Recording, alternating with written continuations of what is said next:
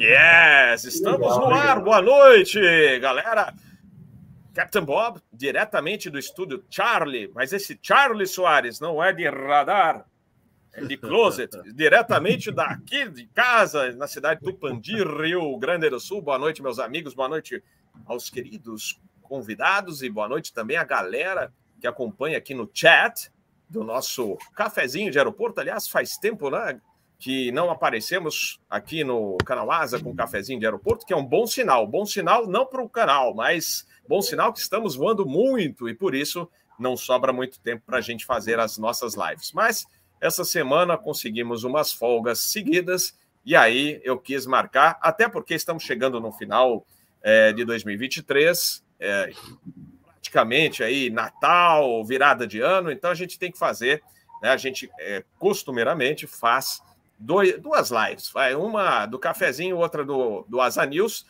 Teremos o Asa News especial de final de ano, no dia vinte e sete de dezembro, agora, na, na outra semana, não essa semana, na outra, né, justamente para a gente comemorar a chegada, né, um pouquinho antecipado do ano novo, né, mas tem que ter, a gente tem que ter a mensagem especial de final de ano do Peter Beyond e trazer mais alguns amigos, né? Temos diversos amigos aqui no, na tela de vocês, mas tem muita gente que, que, assim, são amigos de longa data e não poderia deixar de homenageá-los, né? Fica aqui uma amostra de tantos amigos que nós temos, né? E também no Asa News especial traremos mais sete convidados, né? O Peter Beyond, né, já, já confirmou, o Rui Amparo estará também na nossa live, quem mais? Botelho, da Alta, também estará. E acho que o Pamplona já confirmou também. Eu até já aproveito, não sei se o Pescada estará em Caxias ou por algum canto aqui no Rio Grande do Sul, mas se ele estiver livre, Pescada, já está o convite aqui aberto para você também participar no dia vinte e sete de dezembro. Afinal de contas, o Asa News tem que ter o raio-x das companhias aéreas, o raio-x financeiro, porque temos que focar, não é, meu amigo? Grande comandante Pescada, que agora comanda as finanças. Boa noite, Pescada. Boa noite, Bob. Tudo bem? Boa noite a todos. Que prazer ver esse timão aí na tela. Um prazer. Boa noite a todo mundo que está no chat aí acompanhando a gente. E eu estarei, Bob, em Aracaju. Vão ver como é que hum. vai ser a internet de lá. Mas, mas olha... Mas nós vamos tentar. eu, eu sei que eu... Eu estou aqui torcendo para a internet não cair, porque já tem trovoada aqui nas redondezas, então torcer aqui para a internet segurar as pontes, né? É, você estará em Aracaju, mas nós temos gente que está viajando. Acabou de chegar em Goiânia, né, Soares? Boa noite. Exatamente. Cara, doideira. A gente estava com o pessoal, errou o caminho. Era para ir para Goiânia, estava indo para Brasília, mas muito doido. Mas conseguimos chegar no último momento, entramos aí. Boa noite a todos. É um enorme prazer, Bob. Olha aqui. Laert Gouvêa, Fernandes, quanto tempo. Meu amigo Pescada, David Crescenti. Crescenti quase eu nunca vejo ele, né? Ele, ele, é, ele tem uma capacidade de postar de... tanta coisa. É uma coisa. Quando você vê, ele está em Mônaco. Ou ele está não, é impressionante. Onde? Bicho, eu acho que tem uns dublês do Crescenti. Só pode ter, cara. Porque o Badanha, né? Você sabe que o Badanha se multiplica, mas o Crescenti tem um dom de estar em muitos lugares. E o grande Lori, Lori, meu amigo. Gente, é, é um enorme prazer participar aqui. Eu acho que vai, ter, vai sair coisa muito boa aqui, hein? Quantas é, horas? Verdade. Cinco horas, né? Está previsto? Cinco, é, cinco para começar, né?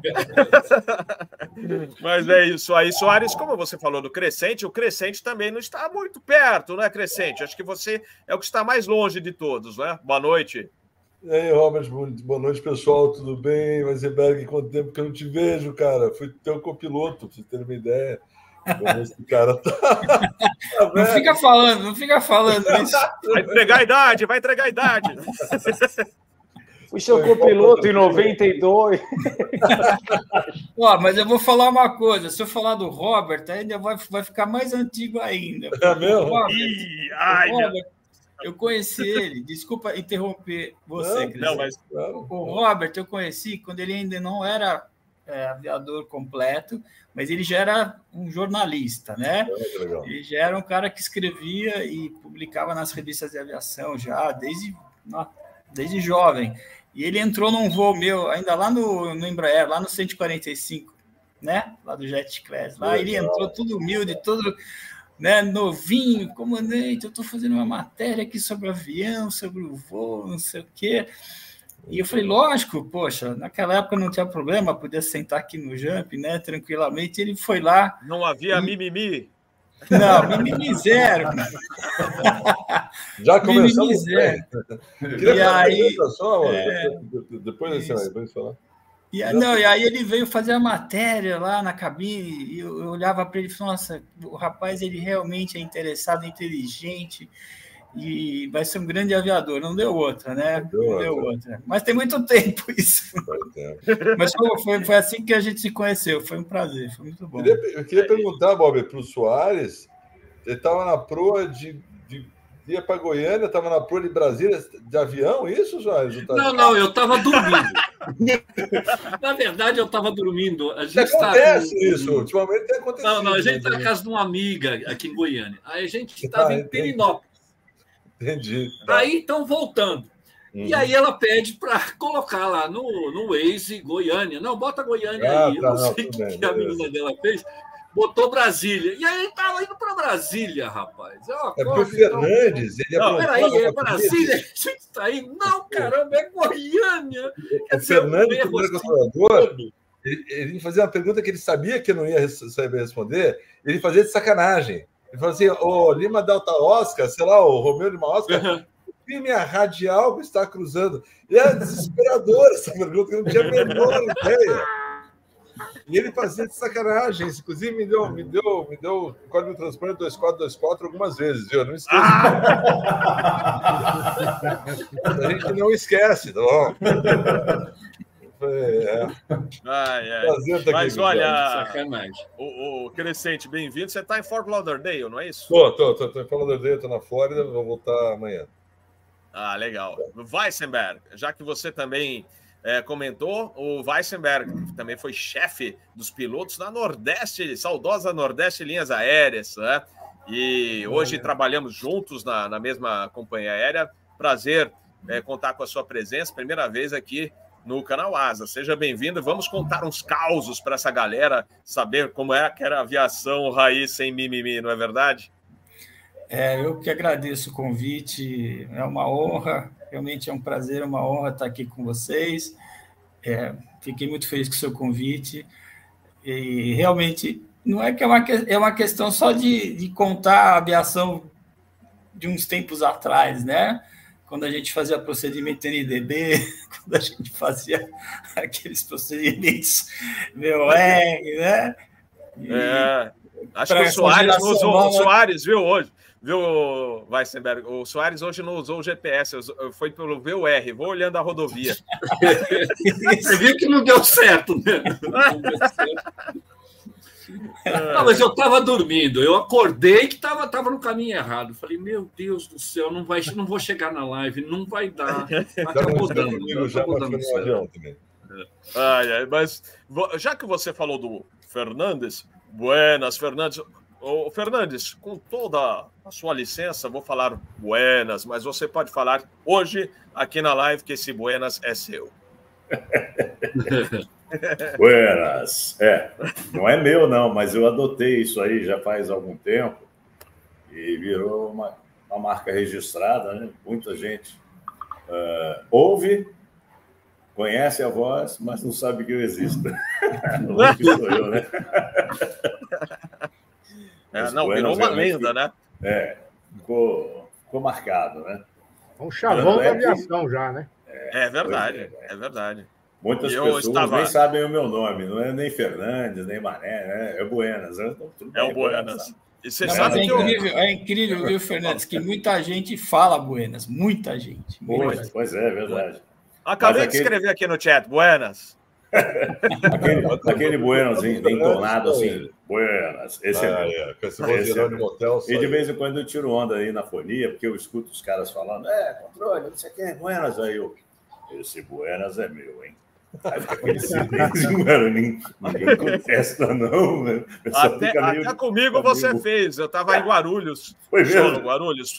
Buenas. Tá aí. Esse Buenas é meu. Ô, oh, Fernandes, um abraço. Pois é. Eu estava Mas... lembrando aqui de uma historinha. O Crescenti, é, o pessoal que voava aqui no Aeroclube de São Paulo, né? Cara, saudosos tempos. É, de sacanagem, vamos dizer assim. Eu solicitava que todos acionassem, acionassem o código dois quatro dois quatro. Então, virava uma, uma zorra, né? E esse rapaz que está aí na live também, que ainda não foi apresentado, chamado Lori, certa vez ele quis é, fazer um, um trocadilho comigo. E eu estava voando e ele mandou eu acionar o dois quatro dois quatro. Aí, eu pus... dois cinco dois cinco. Aí ele falou assim: confirma o código nacional? Eu falei: dois quatro dois quatro. Não, negativo, estou recebendo dois cinco. Aí eu já pulei para dois três dois três. Aí ele: ah, agora estou recebendo dois três. Eu falei: seu radar está com problema. É, era o jeito, ah, né? Era o jeito. Mas já chamou a atenção, hein, pessoal? É. Isso aí, tempos atrás, quando eram mais jovens, aí você fazia certas brincadeiras.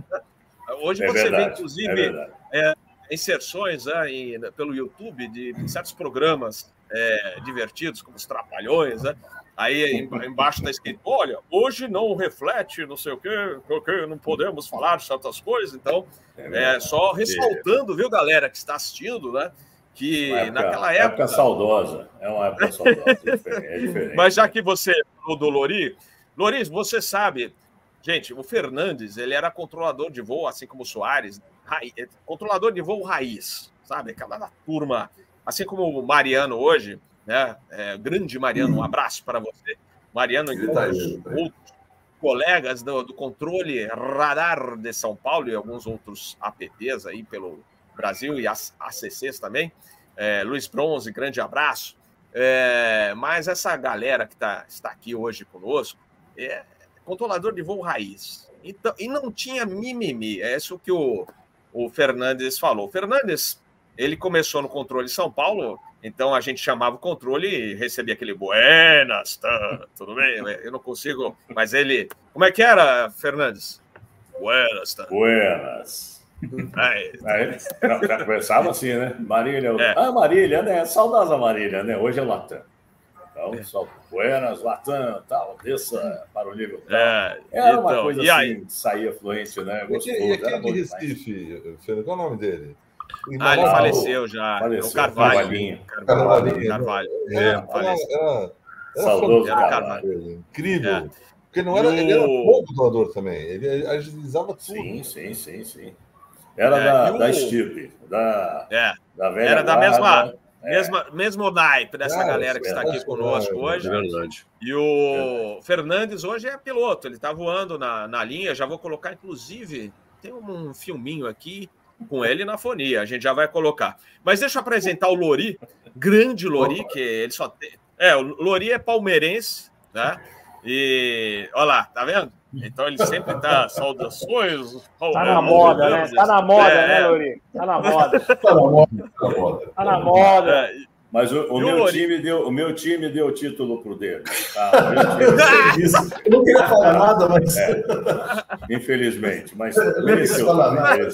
mereceu. Olha, mas o Lori, ele, por exemplo, entrava na fonia... Você decolava, ele falava assim, ele trabalhava no controle São Paulo e fala assim: continue subindo, subindo, sem restrições. Você sabe, Lori, que esses dias eu decolei de Guarulhos, tava, sabe quando você tá animado e tal, e eu, gente, três zero oito quatro, estamos subindo, subindo, sem restrições. Cara, sabe, aquele silêncio, eu falei assim, ih, já vi, não é a turma... Não é a galera que conhece Lori Júnior e a, esses grandes, né? E aí chegou um ponto que o, o cara era tão seco, é, é, nem bom dia dava, nem boa tarde, né? Eu falei assim, não dá, não dá mais mesmo, que pena, né? Era tão bom, né? Você dava aquela relaxada, escutava o Lori, o Fernandes, o Soares, o Pupilão, o grande Pupilão, Pupilão, saudades também, Pupilão, Pupilão já falecido, ele é, fazia, fazia vetoração para o Lufthansa em alemão. gente, pra vocês terem uma ideia. Mas vamos lá, vamos tem muito papo ainda para rolar. Eu, faltou o Laert, o Laert Gouvêa, o Laert Gouvêa também, é, o, como é que era? Aquele seriado, o desenho animado, é o Multi-Homens. faz, faz, ele faz Mas um monte o, de coisa. Robert, oh, só, só antes do Laert, antes do Laert falar, é. o, o, o Mané estava falando isso aí, mas ele foi um cara que me deu o maior susto no A P P São Paulo, foi o Mané. Ele estava fazendo um voo uma vez para Marte, ele estava na perna do vento de instrumentos de São Paulo, né? Daí para cá, era o Mané que estava, né? Ei, Mané, tá tudo bem? Pô, vai, posso descer aqui pra, tá, no, través da, no través da torre? Ele já pediu para descer visual. Falei, tá visual aí, Mané? Pô, Silvio, tá, tô autorizado. Desça para quatro mil e trezentos pés, quatro mil e cem e tal, para fazer ele interceptado em corredor alfa, que ia cruzar o marcador externo ali de Congonhas, né, e ir para Marte. Só que, pô, ele estava descendo, sai e estava ouvindo um cara visual também lá, estava no corredor. E eu vi que o Mané, até, pô, mas pô, o cara tá se aproximando e nada. Eu falei, pô, daqui a pouco eu perguntei para ele, Mané, era o Lima, era, qual que era a mesma coisa? Era o Lima, Mané? Ô, Lima, Mané, qual que era? Você lembra do avião? Acho que ele Lima, não está escutando. Era, não, era o Lima November Golf. Lima November Golf. Isso mesmo, isso. Lima November Golf. O Lima November Golf estava estando o tráfego, está à sua esquerda aí, ele estava mais ou menos quatro mil e trezentos, o cara estava quatro mil e quinhentos. Não, negativo, estou estando. Falei, poxa. Separação de duzentos pés. Ô, Mané, não, porra! Eu falei que estava guardado, não falei que estava instrumento, não, velho. Estou guardado. Ele não estava instrumento. Ele estava instrumento. Eu, eu, eu, eu vi o chão, eu vi o chão. Eu vi o chão. Não, eu falei, pô, pô, Mané, você, você fica me dando um susto aí. Mas o Mané, a gente aqui de Nérgio, todos têm confundido as nossas vozes, né? Então, às vezes, eu falava. E o Mané, para me ligar, o Mané, porque o Mané, quando os caras, os caras, os pilotos me contavam depois, pô, Lori, eu pensei que você estava no A P P ontem, eu chamei lá, e não era você, não, era, era o Mané. Ah, é, o que o Mané falou quando você falou, é o boy? Né? Porque os caras me chamavam de boy também na T V, né? É o boy, tá? E o Mané falava, não, não, aqui que está falando do professor dele. O Mané falava, meu professor. Eu falei, tá bom, um dia vai acontecer. O que aconteceu? O Mané um dia quebrou a perna. Não. Aí eu estou fazendo controle de sair de São Paulo lá, daqui a pouco tanto. Ô, Mané, pô, boy, tá recuperado já da fratura na perna? Eu falei, não, não, aqui não é o Mané que tá falando, não. Ah, não, Mané, eu falei, não, não, Mané, está... é, mas realmente ele quebrou a perna. Ah, ele está bem? Eu falei, não, infelizmente tivemos que sacrificá-lo.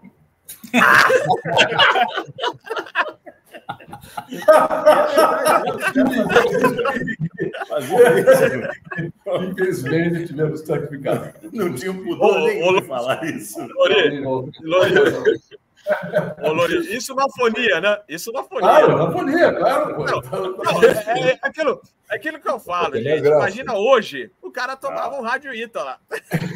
Zero estresse. Pior que é verdade. O controle da capacete é gigantesca, cara. A gente só estava aluno solo no aeroclube, cara. Uma vez eu acho que foi o Fernandes. O cara chegou, um aluno solo, decolou do aeroclube, e quando ele falou assim, afirmativo, ô, Índia Azul, Kilo, confirme autonomia e passageiros a bordo. O cara falou assim, autonomia é três horas. O cara falou assim, confirme passageiros a bordo. Ele falou assim, uh, aguarde. Eu aqui, aguarde, animal, você tá sozinho aí. Aguarde. Eu tenho que contar. De dez minutos, o cara voltou, é, fazia o controle de São Paulo, prossiga. Eu confirmando o passageiro a bordo, falei, prossiga. É, hum. Não. Eu tava contando.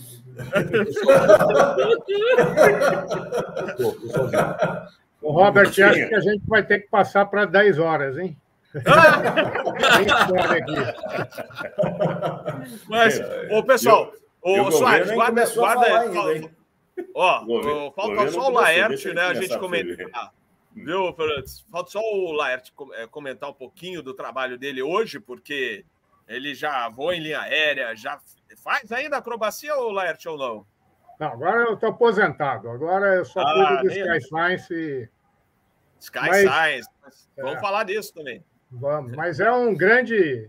É uma felicidade enorme estar no meio desse monte de fera aqui e lembrando essas histórias maravilhosas do tempo que a aviação não tinha mimimi, né? A gente não tinha pano preto naquela época. e a gente podia voar sem ser politicamente correto, né? A gente podia voar é, do jeito que a gente queria. Lembro que a gente vinha de Fokker cem com trezentos e vinte nós, até cinco milhas do externo, e, e quando a gente entrava na terminal e eu escutava a voz de um desses caras, eu sentia uma sensação de segurança enorme. E, e eles já conheciam o jeito da gente de voar, então a gente nem falava nada. Quando eu chamava, ele já dava a proa direta do externo, porque já sabia que a gente queria fazer um... Então era uma delícia, né? Era uma época muito legal. A gente tem, eu tenho muito, muito boas lembranças dessa época da aviação não politicamente correta. É verdade. Eu... Eu, vocês comentaram sobre os números, né, dois quatro dois quatro, né? E a gente, eu voei na VASP, na ponte aérea, sete três sete trezentos, e lembrei desse, desse, desse detalhe, né? E a gente decolava do Rio à tarde para São Paulo e tinha um Varig da ponte aérea, um sete três sete, decolava logo atrás do nosso voo, né? Logo depois, era o Varig dois quatro dois quatro, que hoje acho que tem Azul dois quatro dois quatro. Mas na, naquela época, né? Então, é persistente um... esse dois quatro dois quatro. É, então, e aí... E é Porto Alegre. Aí eu... É Porto Alegre. A gente teve... a gente... Não estou de sacanagem. dois quatro dois quatro, é verdade, é verdade. Verdade? É verdade. Não, sacanagem. Não, não estou de sacanagem. É, não, é, é verdade. Fiz é, muito esse eu, E aí... É... Ah, você fez? Ah, então... a, gente queria, a gente queria fazer o Porto Alegre. Conhece, conhece bem esse bolso aí. Estou pensando em estender até Pelotas, né? Ouvi dizer isso. Olha, olha, Minas, ó, Alegre, olha, já veio o alerta aqui, ó. Já tá, já estou escutando alerta aqui no... Bom, mas lembrando daquele passado... é. E aí a gente decolou na frente, né? O VASP, meia... Agora eu não lembro qual que era o, o número lá da ponte... E decolou... Não, já, aliás, já eram quatro números, já eram quatro dígitos. Eram quatro e aí decolou o Varig dois quatro dois quatro. É. E aí, o... decolou, mas estava baixinho, assim. Controle do Rio, é o Varig dois quatro dois quatro. E aí, pegou justamente o cara do Rio, que era... Confirme! Confirme para o controle Rio! É o... É o Varig dois quatro dois quatro. vinte e quatro, vinte e quatro. Controle meu. Ai, ai. Hoje já não pode, mas vamos lá, vamos lá. Uh, não pode. Outro... Oi? Oi? Por que não pode? Pode. Ai, é... Hoje os trapalhões é... seriam proibidos, nem existiam. É, trapalhões, que mais? O porteiro Severino, não podia o mais Caceta nada. E Planeta. É, tá, tá, tá tudo, tudo proibido. Se vocês quiserem assistir no Vera YouTube... Verão. Tá... É, Vera não, Verão. Vera Verão. Então, mas, é. mas agora, no... olha, gente, é... é o pior, né? É, você... Tá lá, o pessoal que posta essas coisas antigas escreve, olha, não podemos... É, né, é apenas uma postagem e tal, é. mas é, não, é aquilo lá. É, então, seguindo as regras. Né? Seguindo, estamos lembrando, vamos ressaltar, lembrando coisas que aconteceram no passado, tudo que era aviação, passado. tudo no passado. Então... Tudo é... no passado, que a gente está aqui.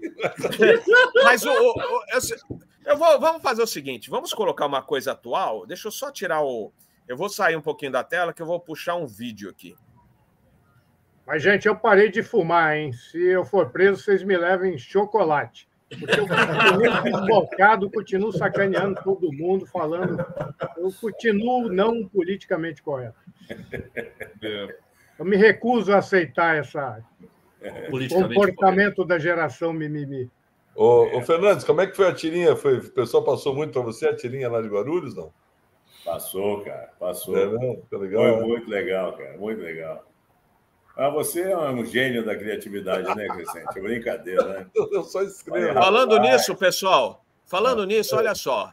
Vamos colocar aqui o meu querido Eduardo Gório liberou aqui a gente passar esse vídeo para vocês. Vamos ver, vamos ver se Mané lembra disso aqui.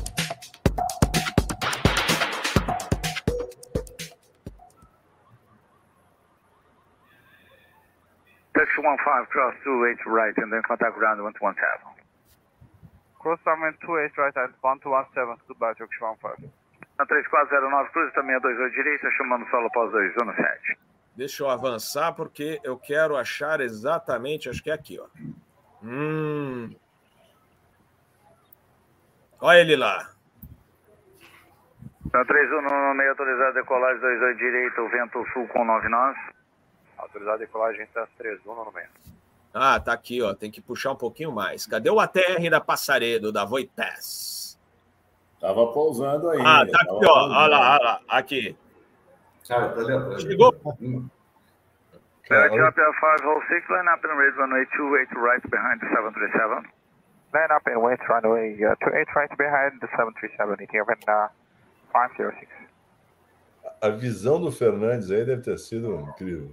Não, é brincadeira, olha. Entrou de baixo. Passa, passa por baixo, nem rela.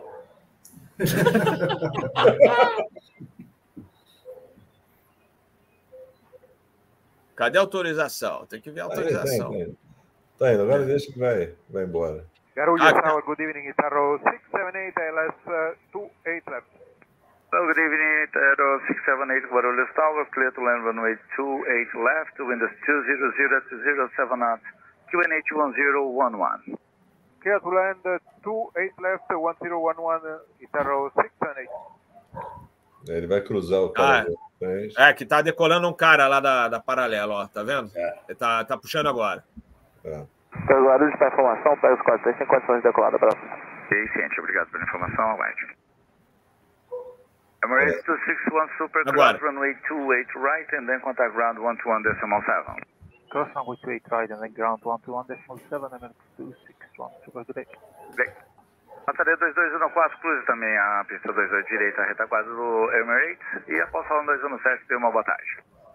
Buenas tardes, eu vou só segurar um cadinho aqui, se ele der motor ali, a gente sai voando de novo. Fique tranquilo, ao seu critério, pode prosseguir na reta quadra com segurança.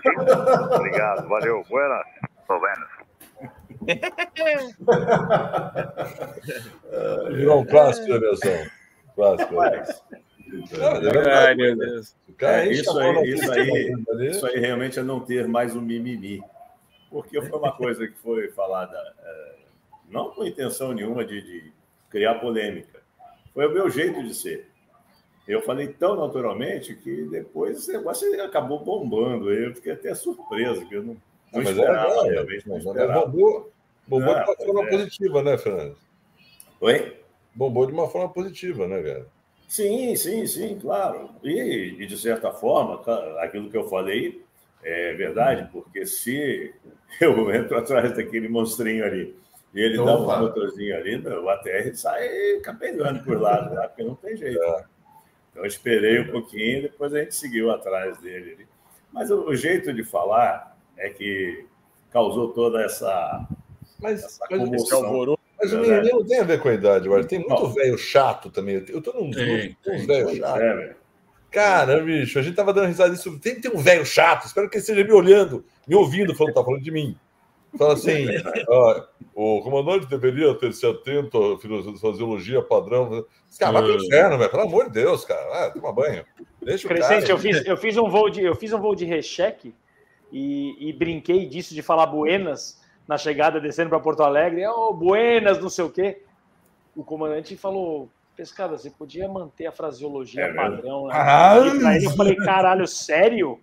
Pô, é só uma maneira, né? Só para dar uma descontraída. O cara falou isso em voo de cheque para mim. Na linha, hein? Na linha. Eu, eu, eu, eu cometi uma deselegância bem grande, viu, Fernandes? Meu mestre Soares também, eu peço desculpas a vocês.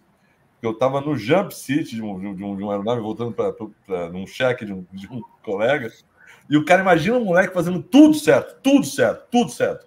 O moleque estava quadradinho, assim, tudo certo, tudo certo. Não tinha para falar nada, a gente estava no controle, e o controlador pediu para subir o nível, e a gente sobe em vertical speed, a gente não dá, a gente sobe a mil pés no máximo, espaço aéreo R V C M e tal. E tem um botãozinho ali que chama-se thumb roll. Thumb é de dedão, né? Thumb roll, né? Mas é um botãozinho. Você faz assim e o avião sobe. Você faz assim, ele desce. O cara meteu o dedinho no botão e fez assim. Aí o checador, ah, é a minha hora de brilhar, né? Olha, o nome desse botão é thumb roll. Thumb de dedão. Você está fazendo com esse dedo aqui. Velho, eu não me aguentei, eu tava no jump, falei assim, ah, não! Não, o moleque tá fazendo tudo certo, cara, não é possível ele com esse negócio, cara. Faz com o nariz, se você quiser, essa coisa. Mas, porra, pelo amor de Deus, cara. Aí o cara ficou meio chateado comigo, o cara cheio, tava no jump, tava, ficou meio chateado. Mas, pelo amor de Deus, né, galera? Vamos deixar a coisa mais simples, né? Nossa. Ele só meteu o dedo errado, é isso? É, ele fez assim, é thumb roll, é para fazer assim. Ah, não. Ah, bicho, eu não posso falar aqui o que eu acho não. dessa pessoa, porque, rapaz do céu, mas é Nossa Senhora, né? Pelo amor de Deus. Ah, mas nós sabemos que tem muita gente que vira checador e se transforma, né? Você quer conhecer o cara, dá o cargo de checador para ele. Dá o cargo do cara, né, bicho? Pelo amor de Deus. Não tinha nada para falar da moleque, o cara falou isso. Faltou do que fazer. Oh, Robert, na verdade, uh... na verdade não, você, voltei, se, voltei. Você, se você quiser conhecer uma pessoa, dê o poder, né? Não é nem o cargo de checador, dê o poder. Não, cara, pessoa, eu tava vendo... Você vai ver quem é quem. Eu estava falando com o Daniel, o Daniel era chefe, cara, chefe da... da, da, da... Eu estava falando com ele, com o Eisenberg. E era um negócio de dez mil pés, quem é que liga a luz, né? Quem é que liga a luz? Eu não sabia, estava novinho. Né? Falei assim, comandante, quem é que liga a luz no, no, no dez mil pés na descida? Ele falou assim, alguém tem que ligar. Alguém. Ou eu, ou você. Não, já podia descer. Foi um dia dele falou, dane-se quem vai ligar a luz. Não, e quando você... Eu, na época da VASP, na sexta perna da ponte, eu falo assim, comandante, vamos ao briefing? Assim, ah, não enche o saco. Vamos fazer só em inglês, então, por favor. Standard. Standard. Standard, Standard. Standard briefing, standard call out. Como, como vida não. difícil para os caras, né, cara? Pelo amor de Deus. Boa, não, coisa, e... é maravilhoso, cara. Muito legal. Cara. Não, e uma coisa que eu queria lembrar, Crescenti, que você falou essa semana, é, a gente tá falando de fonia de, e de serviço de bordo. Imagina você vender empadinha, bora. Essa história ficou famosa numa empresa, a empresa não existe mais, né? Mas era uma empresa do meu perfil, cara. Empresa que eu sempre quis trabalhar lá, nunca consegui, que era o Webjet, né? A Webjet era uma empresa, meu, light pra caramba, e tinha um voo, que era um voo que não podia haver uma pista que ele pousava. Era um voo que saía de Porto Alegre, ia para Belém, pousando em todas as pistas que tem no Brasil. O avião não podia haver uma pista que ele pousava. Assim. Entre Rio e Vitória tinha quatro pousos, assim, coisas desse jeito. Assim, sabe? E entrava a comissaria em Porto Alegre e entrava a comissaria em São Paulo. E acabou, velho, mais nada, só ia entrar a comissaria em Fortaleza. E aí a galera, uma passagem muito barata, o pessoal embarcava direto. Ou seja, entrava o comissário em São Paulo, o nego já pegava quatro sanduíches, porque sabia que não ia ter mais nada. Então, o que acontecia, cara? Chegava ali, o cara que embarcava no Rio, embarcava em Vitória, embarcava em Salvador, não tinha mais nada, velho. Os caras embarcavam com fome. Os caras que voavam bastante essa rota descobriram esse negócio, o que que fizeram? Quando a galera estava com muita fome, passageiros, sim. O cara pegava, tirava da bolsa um, uma, um tabuleiro de empadinha e abria assim, fazia pof. Cara, quentinha, quentinha, quentinha. Aquele cheiro, pegava um quatro cheirinhos para baixo, assim, entendeu? Aí os caras, aí, um real. Quer empadinha? E começava a vender empadinha a bordo, viu? Isso era sensacional, isso, bicho. Isso era... do brasileiro, né? Teve um, teve um comandante, que o comissário ligou o comandante, foi o comandante, os caras estão vendendo empadinha aqui no avião. Quem está vendendo empadinha? Não sei, os caras estão vendendo empadinha aqui. Aí ele falou, não, não pode, não pode. Aí chegou lá, falou assim, é, o senhor não pode vender empadinha aqui no avião. O outro falou assim, dá licença? Tem serviço de bordo? Ele falou, não, então dá licença, vamos comer empadinha. Eu achei que ele ia falar assim, qual o sabor? Pois é. Eu quero uma também. Tem camarão? Né? Mas isso, isso não é só de, de, de, de passageiro. Tinha um caso, Robert, de, foi famoso esse caso. Quando a Varig estava acabando, a gente ficou um ano sem salários, vindo de diária, né, cara? E teve, tiveram uns comissários, nomeadamente uma comissária, que sensacional, ela vendia bijuteria na borda, cara. Ela pegava aqueles peitos, cheio de brinco, tal, não sei o quê. Chegava em voo, assim, do ladinho, assim, com, com o passageiro, falou assim, tudo bem? Ah, Quer comprar a pulseira? Eu não ia para a Gale, velho, e vendia pulseira, brinco, aquelas coisas todas. Aí o passageiro contava para outra, tá, fazia fila, fazia dinheiro na Gale também, vendendo essas coisinhas. Aí descobriram, sempre tem um cretino que fala isso, as coisas, né? Ah, acabaram com, é. com o mercado, mas ficou famoso isso. Ela abria um... Chegava a abrir aquele feltro preto cheio de coisa pendurada, prata, assim, coisa, né? Que coisa que... Não, o brasileiro é, é muito é, criativo. É, é verdade, é verdade. Uh, pessoal, chegou a... Tá, a trovoada está aqui em cima. Se o Captain Bob cair, essa galera vai mandar ficha aqui no, na live, enquanto eu tento... Eu não vou nem perceber. Acho bom ter um mediador aí. Se não tiver é. mediador, isso aqui vai virar, ó. É, não. Deixa eu Pescada, Pescada, você, você, você assume aí. Pescada que vai liderar lá. Eu acho, pronto, já está já tá escolhido o líder a melhor, da turma aí. A melhor tá... história da aviação é do Soares. É a melhor história da aviação é do Soares. História, cara. É maravilhoso, é maravilhoso. Qual delas? É fantástico. É fantástico. Quando ele teve uma diarreia na torre. Pô, ah, história, é... Pelo é... amor de Deus, não. Cara, tem conta aqui, negócio. Não, é a não, única não, cagada não, de um controlador que, que, que o cara assume que fez. Ô, Crescenti, eu vou falar uma coisa. Ele já falou dessa história. Já mas contei, como a gente falou. Só, só que é o seguinte: como a gente comentou, né, da, de seriados antigos da Rede Globo, né, que a gente mencionou. É... É, então, eu lembrei do Vale a Pena Ver de Novo, Ouvir de Novo. Então, Soares, pode contar de novo. Soares, pelo amor de Deus, conta, né? Conta. Não, é brincadeira. Eu, uma vaquinha pra você contar. Tem umas coisas que acontecem que você começa a contar e aí não consegue parar, né? Porque você fala, pô, não devia ter começado a contar essa história. É que nem teve um caso na faculdade também, é, não sei como, cara, começaram a... a eu comecei a contar o... Porque eu estava meio chocado na época. Eu fui fazer exame de próstata. E, e aí estava meio chocado e comecei a contar a história. Putz, foi muito engraçado e tal. Um aluno gravou essa história com celular. Se você procurar na internet, exame de próstata do Soares, você vê que tem lá um pedaço dessa história. Bom, o resultado foi terrível, né? Porque o negócio acabou no reitor da universidade. E aí o reitor da universidade, Anhembi Morumbi, mandou me demitir. E quem me segurou, é, quem me segurou foi o Gaspar, cara.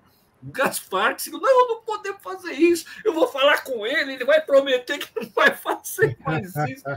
Cara, e eu inocente contando o exame de próstata. Porque foi chocante, bicho, foi minha primeira vez, foi realmente chocante. Foi traumático demais. Traumático, quem nunca passou por isso? O Crescenti tá, tá rindo aí, mas ele vai passar por isso. Não, já aí você imagine o Crescenti fazendo tirinha do exame de próstata. Não, já passei, mas é que, cara, não.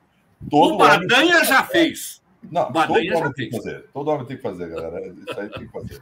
Né? Não, essa história... Soares, Soares, mil, mil, mil, mil e novecentas visualizações já no YouTube, esse vídeo de você mil e novecentas? De próstata. mil e novecentas. O quê? Bota o link, bota o link.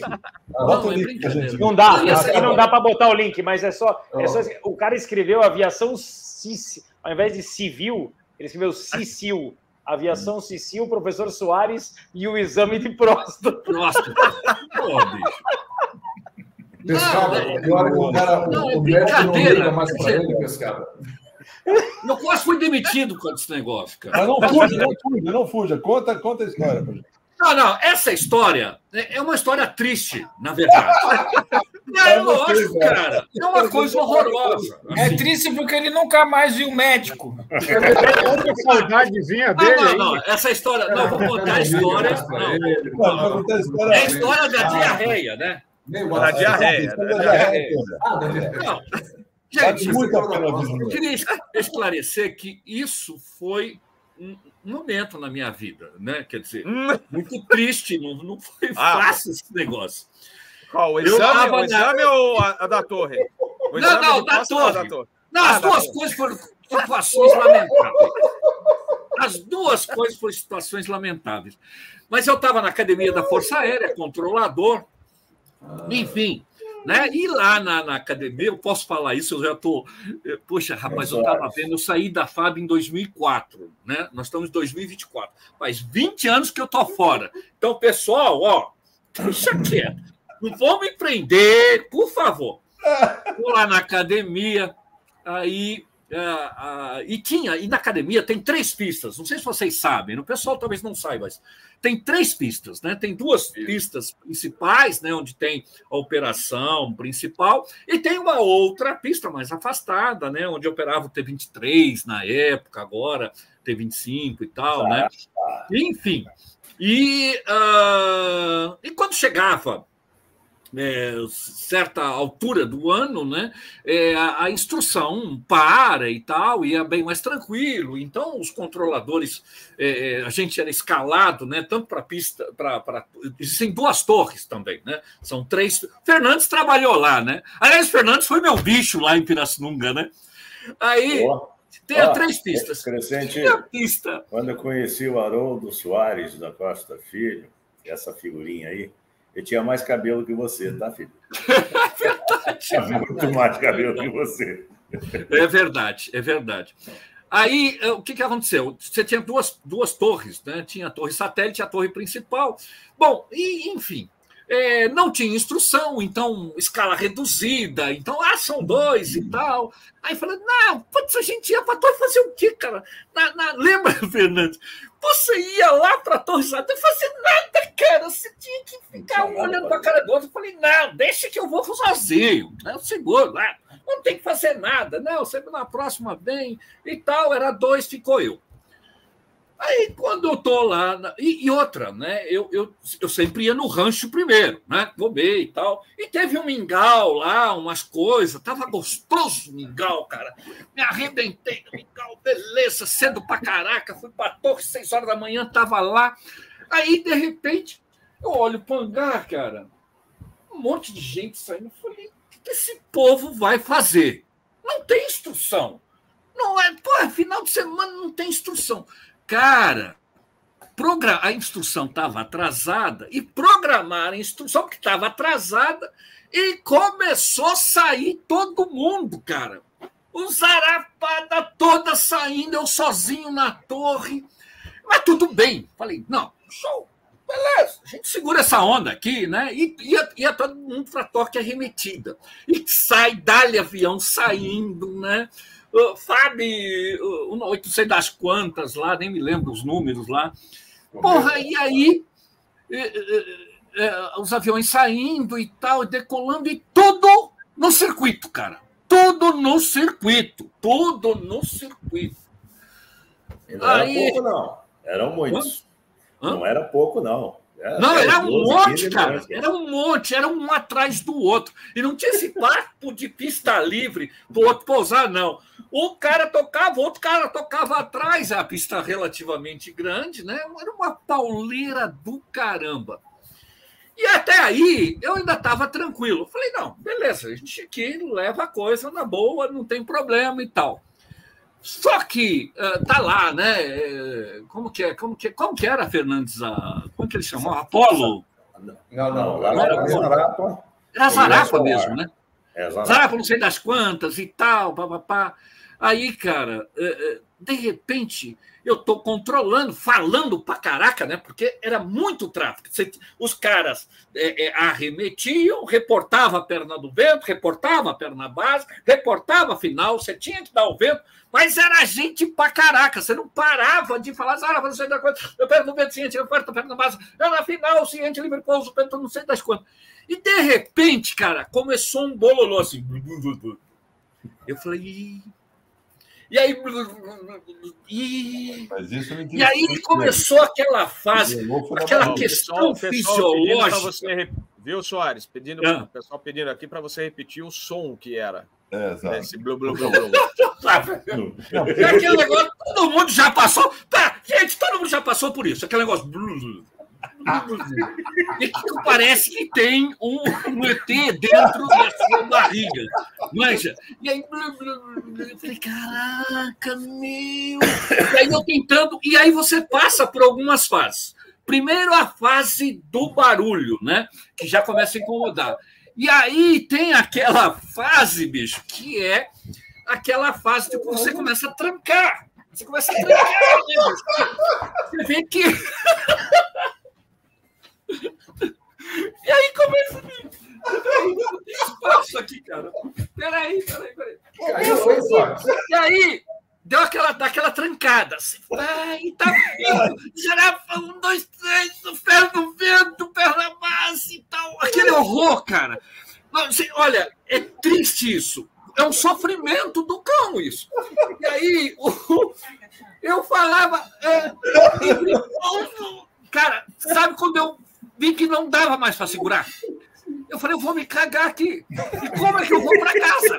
De uniforme. Eu não tinha para troca de roupa. Aí eu falei, eu vou tirar a calça, né, bicho? Foi dando autorização com o microfone. Tinha um jornal do lado assim. Aí eu trouxe o jornal, joguei, né, do lado aqui, tirei a calça. E aí, cara, tá! Falso! Vetudo dois zero com meia dúzia! E, bicho, e o pior não foi isso, porque o que, que aconteceu? O pior não foi isso, Pedro. Não. O clima quase fecha por instrumentos. A torre de controle quase foi fechada por instrumentos. E aí, bicho, aquele suador do cão, o cheiro estava desagradável. Eu falei, meu Deus, e se alguém subir aqui? Se alguém subir para trazer alguma coisa, eu tô ferrado. Eu tô ferrado. Aí, cara, eu tive que controlar aquele tráfego todo, além de ir recolhendo, vamos dizer assim... Detritos, detritos. Aquela coisa terrível. Bom, e o que fazer com aquilo? O que fazer com o Alien? O que fazer com aquilo? Abri a janela e joguei pela janela. Não teve outro. Do lado do carro do bombeiro. Não. É, o bombeiro fica embaixo, eu acho. Meu carro! E carro do lado, o carro do lado do solar. Não, olha, foi, foi um negócio... Até lembrando disso, cara, me dá agonia, porque foi muito sofrido. Não dá agonia, não. Foi muito sofrido. Tá me ouvindo? Tô. Você sabe que eu, eu, eu, eu trabalhava no P P São Paulo, mas vira e mexe, a gente tinha que tirar férias de vocês. Vocês tiravam férias, a gente tinha que substituir vocês. E aí que eu criava... É, lá, lá, é. É, e lá foi uma coisa muito interessante que aconteceu uma vez só na minha vida, quando fui para lá, pessoal. É. É, porque eu fui com um colega, né? E na época eu, aliás, sempre muito magro, né? E os caras me, lá no P P São Paulo, os caras me chamavam de boy e de pantera, porque eu parecia o pantera cor-de-rosa. Aí o cara lá no, no interfone, lá falando comigo, ele estava na sala de tráfego, falou: Ô pantera, que horas que você quer que eu te renda aí? E aquele, vocês tinham aqueles microfonezinhos danados lá, que a gente prendia no, na, na cintura, né? Para falar. É isso! Só que tem um problema, Brasil. Se você colocasse ele para trás, o, o cliquezinho lá, ele ficava direto. Ele travava. Né? Ele travava, isso. Travava. Ele, tra... ele travou aquela, aquela desgraça, porque eu não estava acostumado com esse microfone, travou. E eu falei assim, olha, eu vou sair às duas horas, mas pantera é sua mãe. Eu falei pro cara, todo mundo me ouvindo, né? Daqui a pouco, o cara chamou o app, o controle lá, o Capela, Capela, avisa o pantera... que o negócio ele tá, continua transmitindo tudo aí, viu? Era eu. Era o cometa que estava chegando lá daqui a pouco. Mas, ó, mais ou menos uns vinte aviões para pousar, todos me chamando de Pantera. Pantera! E era tudo lá na academia, era tudo código. O bombeiro era a Belatriz. A torre era capela, né? Pantera, era tudo que código, assim. Chamava, Pantera, estou girando base. Positivo, chegamos no final. Pantera, como é que tá vendo?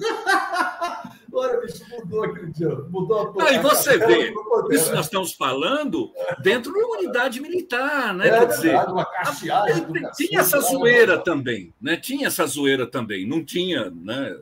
Já que tá, o assunto é mimimi, né? Tinha essa zoeira é. também, lógico. Posso contar um caso da... da... da Varig, não? Deve. Deve. Maravilhoso. Cara. Tinha, tinha um voo da Varig que ia para Guarulhos E ele decolava, tipo, ele decolava às cinco horas da manhã de Porto Alegre, aí decolou às cinco da manhã, apresentação às quatro, saiu do hotel às três, não tinha café da manhã, né? Aí decolou, os caras iam comer, iam comer no avião. Decolou de Porto Alegre para Curitiba, aí porrada, porrada, porrada com as frentes ali no sul, né? Pancada, pancada, pancada, os caras cancelaram o serviço de bordo. Chegaram em Curitiba, porrada na descida, remeteram uma vez, porrada na espera, foram de novo, porrada de novo na final, remeteram pela segunda vez, tocaram para Guarulhos, né, cara? Tipo, declararam cinco da manhã, já estava chegando em Guarulhos, tipo, oito horas da manhã, uma fome desgraçada. Não tinha tempo. Aí chegaram em Guarulhos, alternado, não tinha lugar, foi para numa remota. É. Chegaram lá, começaram a, começaram a dar a galera novinha, deu, moscou. O pessoal chegou e tirou a comida da tripulação. Tirou tudo, né? Porque o passageiro desceu, tirou. Aí o comandante chegou, pim-bom, chamei a comissária. Pois não, pô, morrendo de fome, cara. Acordei três horas da manhã, são oito horas da manhã, morrendo de fome, traz aí o café da manhã. Pô, comandante, infelizmente a comissária moscou e tiraram o café da manhã. Então não é possível. Ela chama o despachante. Despachante, vem cá, é o seguinte, ó, são três horas da manhã. Eu acordei três horas da manhã, são oito horas da manhã, não comemos nada. Pô, o pessoal tirou aí a refeição da tripulação, manda entrar cinco cafés da manhã. Não posso, comandante. Por que não pode? Porque não posso, tem que falar com o bigode. Que bigode? Bigode tá lá embaixo. Que bigode? Era um cara que tinha um bigodão. O cara abriu o janela trinta e sete. Ô, bigode! Vem cá! Chegou o bigode. Pois não, senhor. Senhor bigode? Senhor bigode. Pois não. Bigode, o negócio é o seguinte. Quando é três horas da manhã, são oito horas da manhã, não comi nada.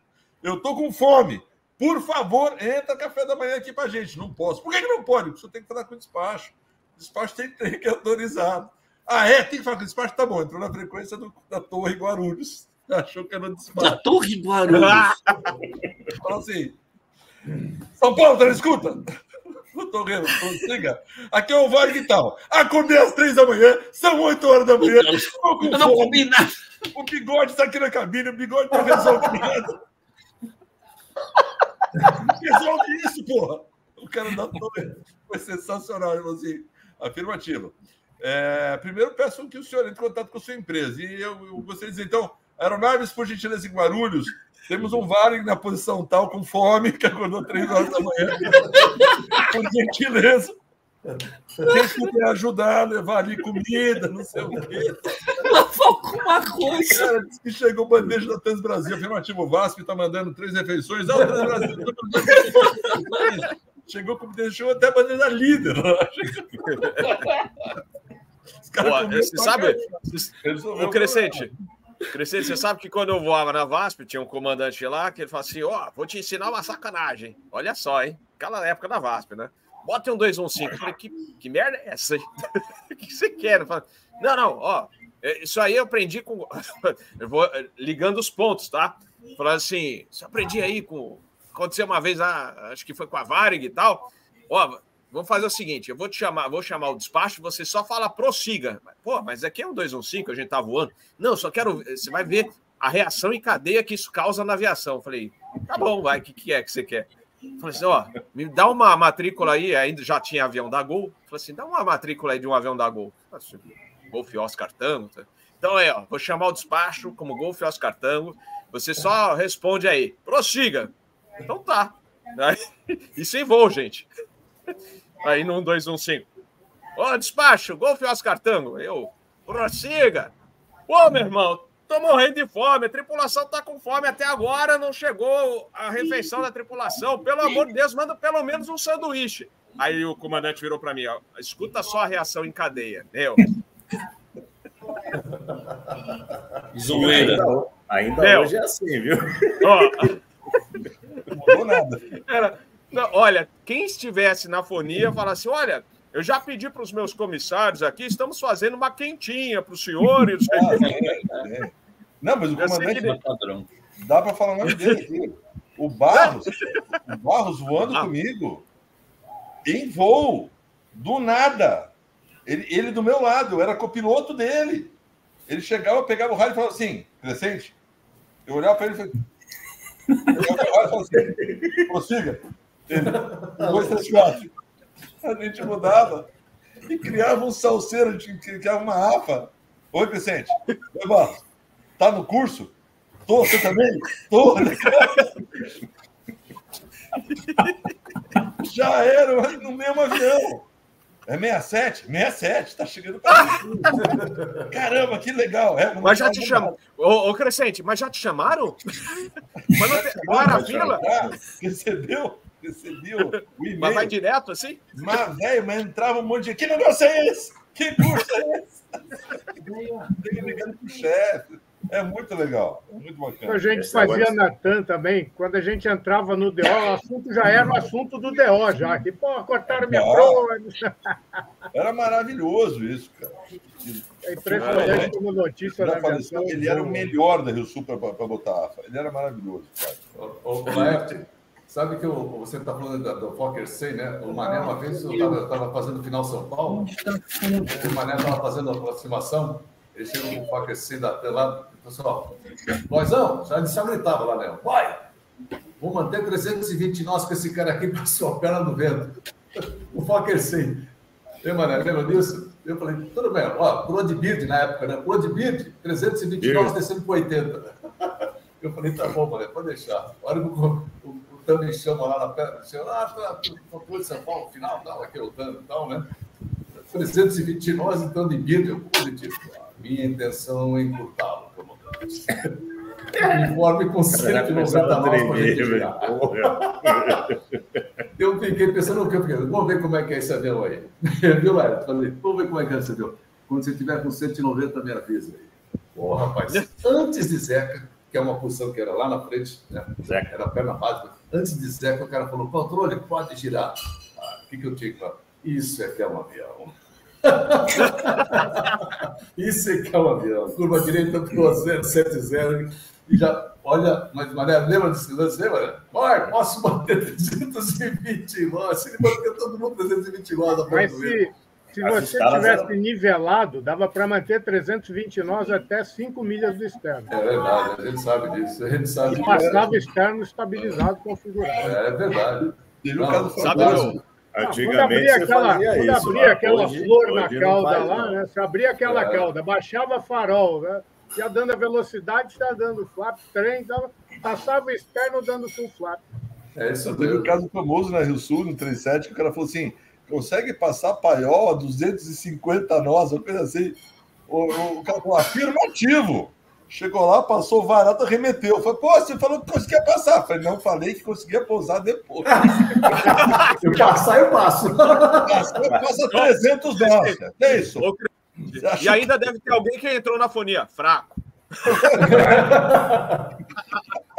É, mas, mas esse, esse negócio de, de você não selecionar o canal certo para transmitir é, é uma gozação, né? Porque eu estava no controle uma vez, à noite.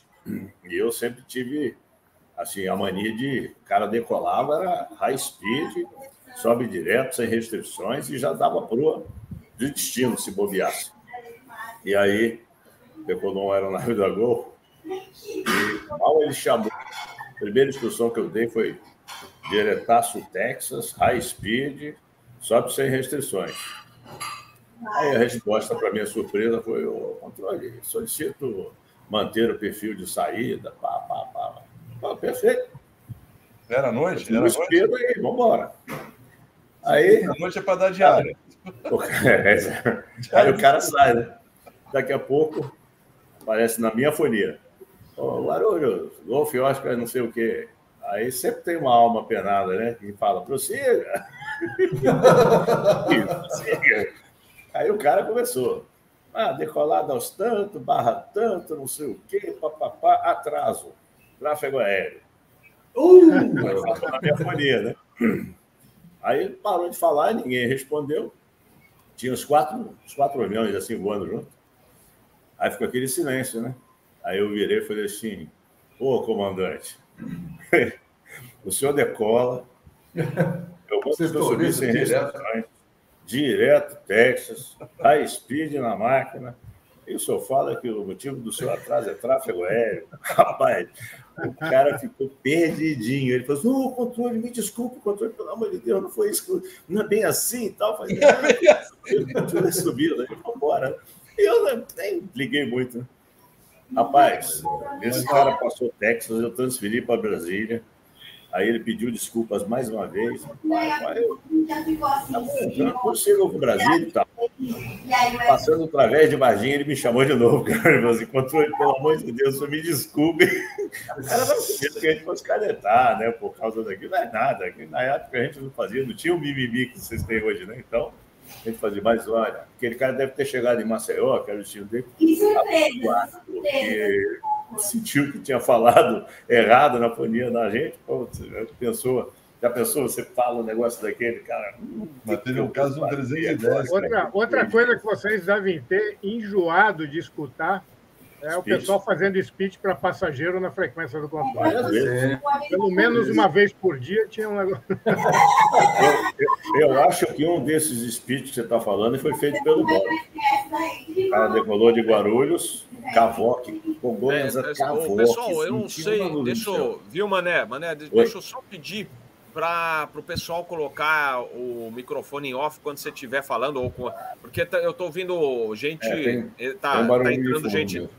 É, tá, só para o pessoal colocar o microfone stand-by aí. Aí, manda ver, Mané.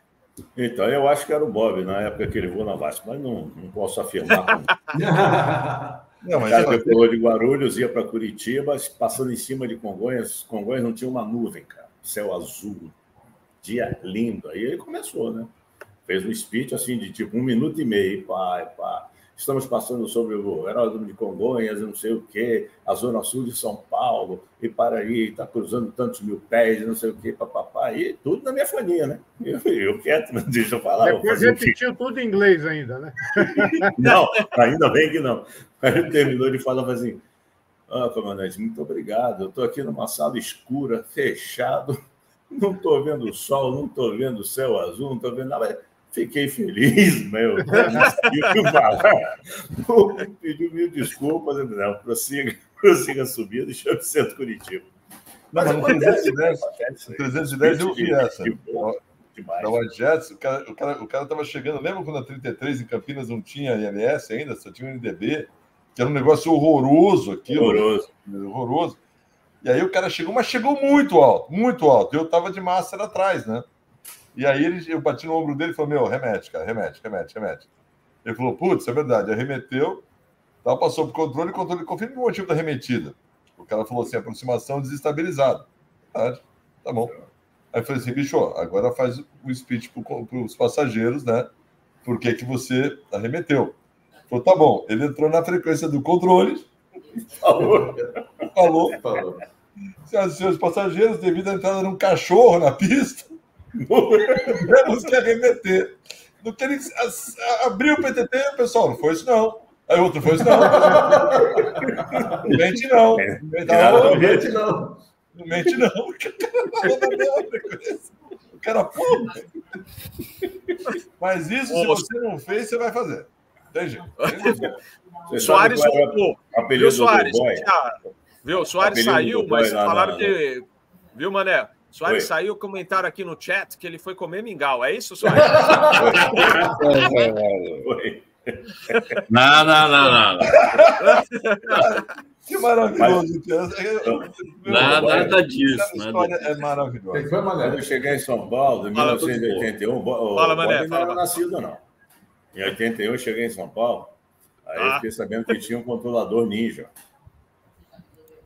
Todo mundo sabia que ele existia, mas ninguém via. Ele fazia, ele fazia odontologia na U S P, só trabalhava nos pernoites, entrava e saía que ninguém sabia quem era o cara. Não é não, Boizão? O colador ninja. Ele entrava, saía, ninguém sabia quem era o Boy. Eu, eu levei uns dois anos para conhecer o Boy. Lori, Lori, Lori, quem é o Lori? Trabalhando na mesma equipe? Não, porque não, mas assim, cara. Mas naquele... Naquela época, você sabe, né, que eu, até hoje eu, eu sou muito grato ao nosso chefe lá, porque as nossas, eu ficava trabalhando. Ele falava assim para mim, Lori, você é proibido de tirar férias em dezembro, é. janeiro, fevereiro e julho, porque nesses meses você vai ser supervisor do radar. Tudo bem? E os outros meses você pode ficar trabalhando pelo oitão. Mas isso aí de boca. E olha, eu falava, nunca deu problema. É um negócio assim que aquilo, eu disse assim, pô, esse é o chefe. Cara que mantinha a palavra para fora. Era o Rabelão? Era o Rabelão. Era o Rabelão, era o Rabelão, Rabelão, Rabelão, esse mesmo. Entendeu? A gente tinha esse acordo aí que durante a faculdade, depois, né? Aí depois, logo depois do nosso... Ô, Poisão, o Rabelo está pedindo para você ficar pelo menos mais uns seis meses na Força Aérea aí, para você não sair, né? Tal. Eu falei, depois eu fiquei pensando, mas sair para onde? Largar o tráfego aéreo? A P P São Paulo? Never. Never, never, never, never, never. Não, não, o P P São Paulo está no sangue. Naquela época lá, era muito bom, viu, Bob? Era uma, tinha uma coisas diferentes que, infelizmente, eu acho que os controladores de hoje também são tão bons quanto aqueles lá. A única coisa que tem uma filosofia não diferente. Tem autonomia, Bob. Autonomia, não, não tem autonomia, eu acho isso, é, exatamente. É. Tem gente lá... O, não, e cara, como eles né? trabalham muito amarrados, não tem o mesmo é, prazer de, de, de fazer uh, o Tira o prazer, né? Tira o prazer. Vocês faziam não. aquilo com prazer. Hoje a gente Pô. nota que eles fazem com pesado, um trabalho chato. Isso, aí vira... E, e o pior, né, que naquela época os caras também chamavam, pô, Lori, então os caras da, da equipe aí, pô, os caras não são profissionais, pô, mas não, não, quantos são, não são profissionais? Alguns, eu falei, não, todos não são profissionais. Porque nós não temos uma carreira, nós não, somos, não, não existe a nossa profissão, por que a gente vai ser profissional do quê? É? Porque nós não temos realmente, nós não temos uma profissão de controlador de tráfego aéreo. Né? Então, vai falar, não fique pedindo para a gente ser profissional. Nós estamos aqui by pleasure, por prazer, amigo. É, mas eu, eu, eu, gostaria, eu gostaria de falar uma coisa que eu acho que vem de encontro a isso, e... Na época de vocês, Lori, vocês amavam muito o que vocês faziam, né? Soares, você... Era uma paixão, realmente, ser controlador. Da mesma forma que os aviadores. Nossa é. época... Né? É. Nós aviadores é. também... Nossa! Todos que conviviam na aviação eram apaixonados. Hoje, eu não vou dizer que não são todos apaixonados, mas muitos estão por outros motivos até, entendeu? Tanto controladores quanto pilotos, né? É, por alguns motivos, às vezes pode ser financeiro, pode ser sei lá o quê. Ah, financeiro é. não é não. Financeiro... Não, não, digo assim, não, mas até para uma... Ah, pode ser. Entrar em empresa aérea, eu estou aqui pelo dinheiro, não está não, velho, não está não. Os controladores têm uma camisa de um jeito. Eu lembro que em Congonhas, quando chegava dez e quarenta, por aí que ia fechar, os controladores já começavam a organizar o pushback para ser uma curva para cada lado após a decolagem. Então, quando é você mesmo. chegava na cabeceira, era, faltava três minutos para as onze, era Meu ali filho. decola, ali decola, ali decola. Eu cansei de passar a marca do mil, de mil com o cara da frente rodando. E aí era curva para um lado, curva para o outro. Isso! Congonhas fechava e ninguém ficava no chão. Hoje tá rodando. É. Ele não vai abortar mais. Libera o cara. Meu, pô, a gente tá aqui é. em Valdeio, cara. Sério. Os caras estão fazendo separação em três milhas. É um negócio lindo de ver, lindo de ver. O Valdeio tem duas pistas paralelas, né? E você vê um cara aqui, outro cara aqui, ó. E aí você vê os caras três milhas aqui, ó. E manda ver. Cara, um negócio muito bonito de ver a, a, a, o, como os caras agilizam o tráfego aqui. E à noite fica bonito. Que você vê, às vezes você está com uma referência um pouco mais baixa, você vê um sessenta e sete, um cinquenta e sete, mais, mais rápido. Meu, o cara veio aqui, ele vem do teu ladinho aqui, assim, para pousar. E Miami também, assim, é muito legal. Bonito de ver e é tranquilo, assim, calmo. Uma boa. Isso, São Paulo era assim, desse jeito aí. Aliás, é. eu quero mandar um abraço para o Ferraz e para o Mariano, que estão aí também nos assistindo, aí, o pessoal lá. Não, e, a, eu cheguei a conversar com, com o Soares um dia desses. Naquela época, Soares, faziam quantas operações por dia? Hoje fazem um terço a menos, e acho que o aeroporto já está congestionado. É, mas nós, nós chegamos a uma época de praticamente mil, né? Teve recorde. novecentas por dia é, era o padrão. É, não. Perto Hoje, de setecentas mil. Por dia, eles acham uma loucura já. Que tá é, um... mas lembrando, né? Nós operávamos com Boeing, com Airbus na pista auxiliar, antes da reforma. É, Depois é. muda tudo. Não sei, Ô, Soares, né? mudou tudo. Na perna do vento, eu perguntava para os caras, comandante, quem que vai operar hoje, fazer a operação? Eu quero falar, eu vou piloto. Vamos reservar a dezessete da direita para ele. se, fosse, se fosse o comandante, a gente já chegava. Comandante, qual é a é possibilidade eu... do pouso da dezessete da esquerda? Ah, positivo. Ok. Torre. A minha vai pousar na esquerda. Não, o cara pousava na esquerda, lembrava da central, bicho. Lembra disso? Mas, ó, mas com o Boeing, lembrava na central. Ô, Lori, mas é lógico, seiscentos e cinquenta metros. É vou, fazer um, vou fazer um parênteses aqui, ó. Meu cheque inicial na Rio Sul, no Embraer, foi pousando na trinta e cinco direita, na auxiliar. Ok. É. Yeah, e na VASP era direto, a gente operando na auxiliar. Mas eu só de Tumão a gente operava na auxiliar. Todo Isso, mundo é. operava na auxiliar. O piloto operava na auxiliar normalmente, sem problema nenhum. Ah, e de repente é. foi proibido. Ah, essa, Daniel, às vezes o cara falava lá, ó, oh, não, o copilho é bom, pode manter a esquerda. Olha. Olha, eu fiz, eu fiz uma operação agora, semana passada em Congonhas, um cara muito bom, bicho. O cara viu que era executiva, não tem foco, não tem nada. O cara falou assim, vai, pode manter duzentos e cinquenta nós até próximo de externo. Eu falei, ó, se me deixar baixo, eu faço. Então tá bom, o cara me jogou embaixo de todo mundo, me acelerou, cara. E quando eu cruzei ali o externo, porque aquilo que o Laert falou, nivelado no jato, você é rei. Você é rei, cara. Você joga para baixo, joga o speed break, vai flapeando, dá o trem, cara, você vai lá rapidinho. Aí eu falei, se me deixar baixo, eu faço. E aí a gente fez, o cara falou, olha, bacana, obrigado, tem nove tráfegos atrás de você. O cara viu que era exec, né, cara? E o Globo tem uma performance legal, ele desacelera muito rápido. Então, a gente fez a operação, gostei do cara, e o cara tem voz de velhão, assim, tem voz de cara mais experiente também. Isso que o Crescenti está falando, eu acho que isso é uma coisa essencial, sabe? Que eu acho que é uma coisa que tem que ser promovida, que é justamente esse conhecimento, essa interação entre piloto e controlador de voo, a questão de performance. É lógico que o controlador de voo não tem como saber performance de todas as aeronaves, mas tem que ter essa conversa e, e, e essa disponibilidade para poder fazer essas coisas. O, o problema, acho que muito a ver, eu tenho uma teoria, não sei se os colegas concordam, a questão do mimimi hoje está muito relacionado a um engessamento das coisas. Onde não, você tem oportunidade de fazer a coisa mais operacional. Aí engessa, engessa, engessa. Meu, aparentemente, parece que engessar as coisas é, é seguro. Até um dado momento, sim. Mas depois começa, eu diria, a ficar inseguro. E atrapalha, porque o objetivo do, do controle de tráfego aéreo é segurança e agilizar o tráfego. Agora, você engessa, trava. Aí você fala, trava tá melhor. Não, pode ser mais perigoso. Eu acho que isso tem que ser muito discutido, sabe? E aí a gente vê bons profissionais que poderiam ter uma alta performance, mas que ficam amarrados. E eu diria até na questão administrativa, vamos falar de controle, não sei se eu vou... Mas até na questão administrativa, pô, tem que deixar o cara que é operacional é, é, é poder ter mais autonomia. O, o, o chefe de equipe muitas vezes está preso a umas babaquices. Essa aqui é a grande verdade. Esse negócio de fadiga, essa fadiga... Bom, comecei a falar, foda-se, mas... Essa, essa, essa questão de fadiga para controle de tráfego aéreo está fadigando os controladores de voo. Está fadigando. Deixa os caras trabalhar na sua real capacidade. Aí fica, não, trabalha só um pouquinho, aí depois se você trabalha um pouquinho, pô, o cara fica mais cansado, bicho. Então, quer dizer, vocês estão brincando, quer dizer, então isso é uma balela para os caras verem. Então, falta essa questão, sabe, de fazer operacional, vamos dar uma maior liberdade.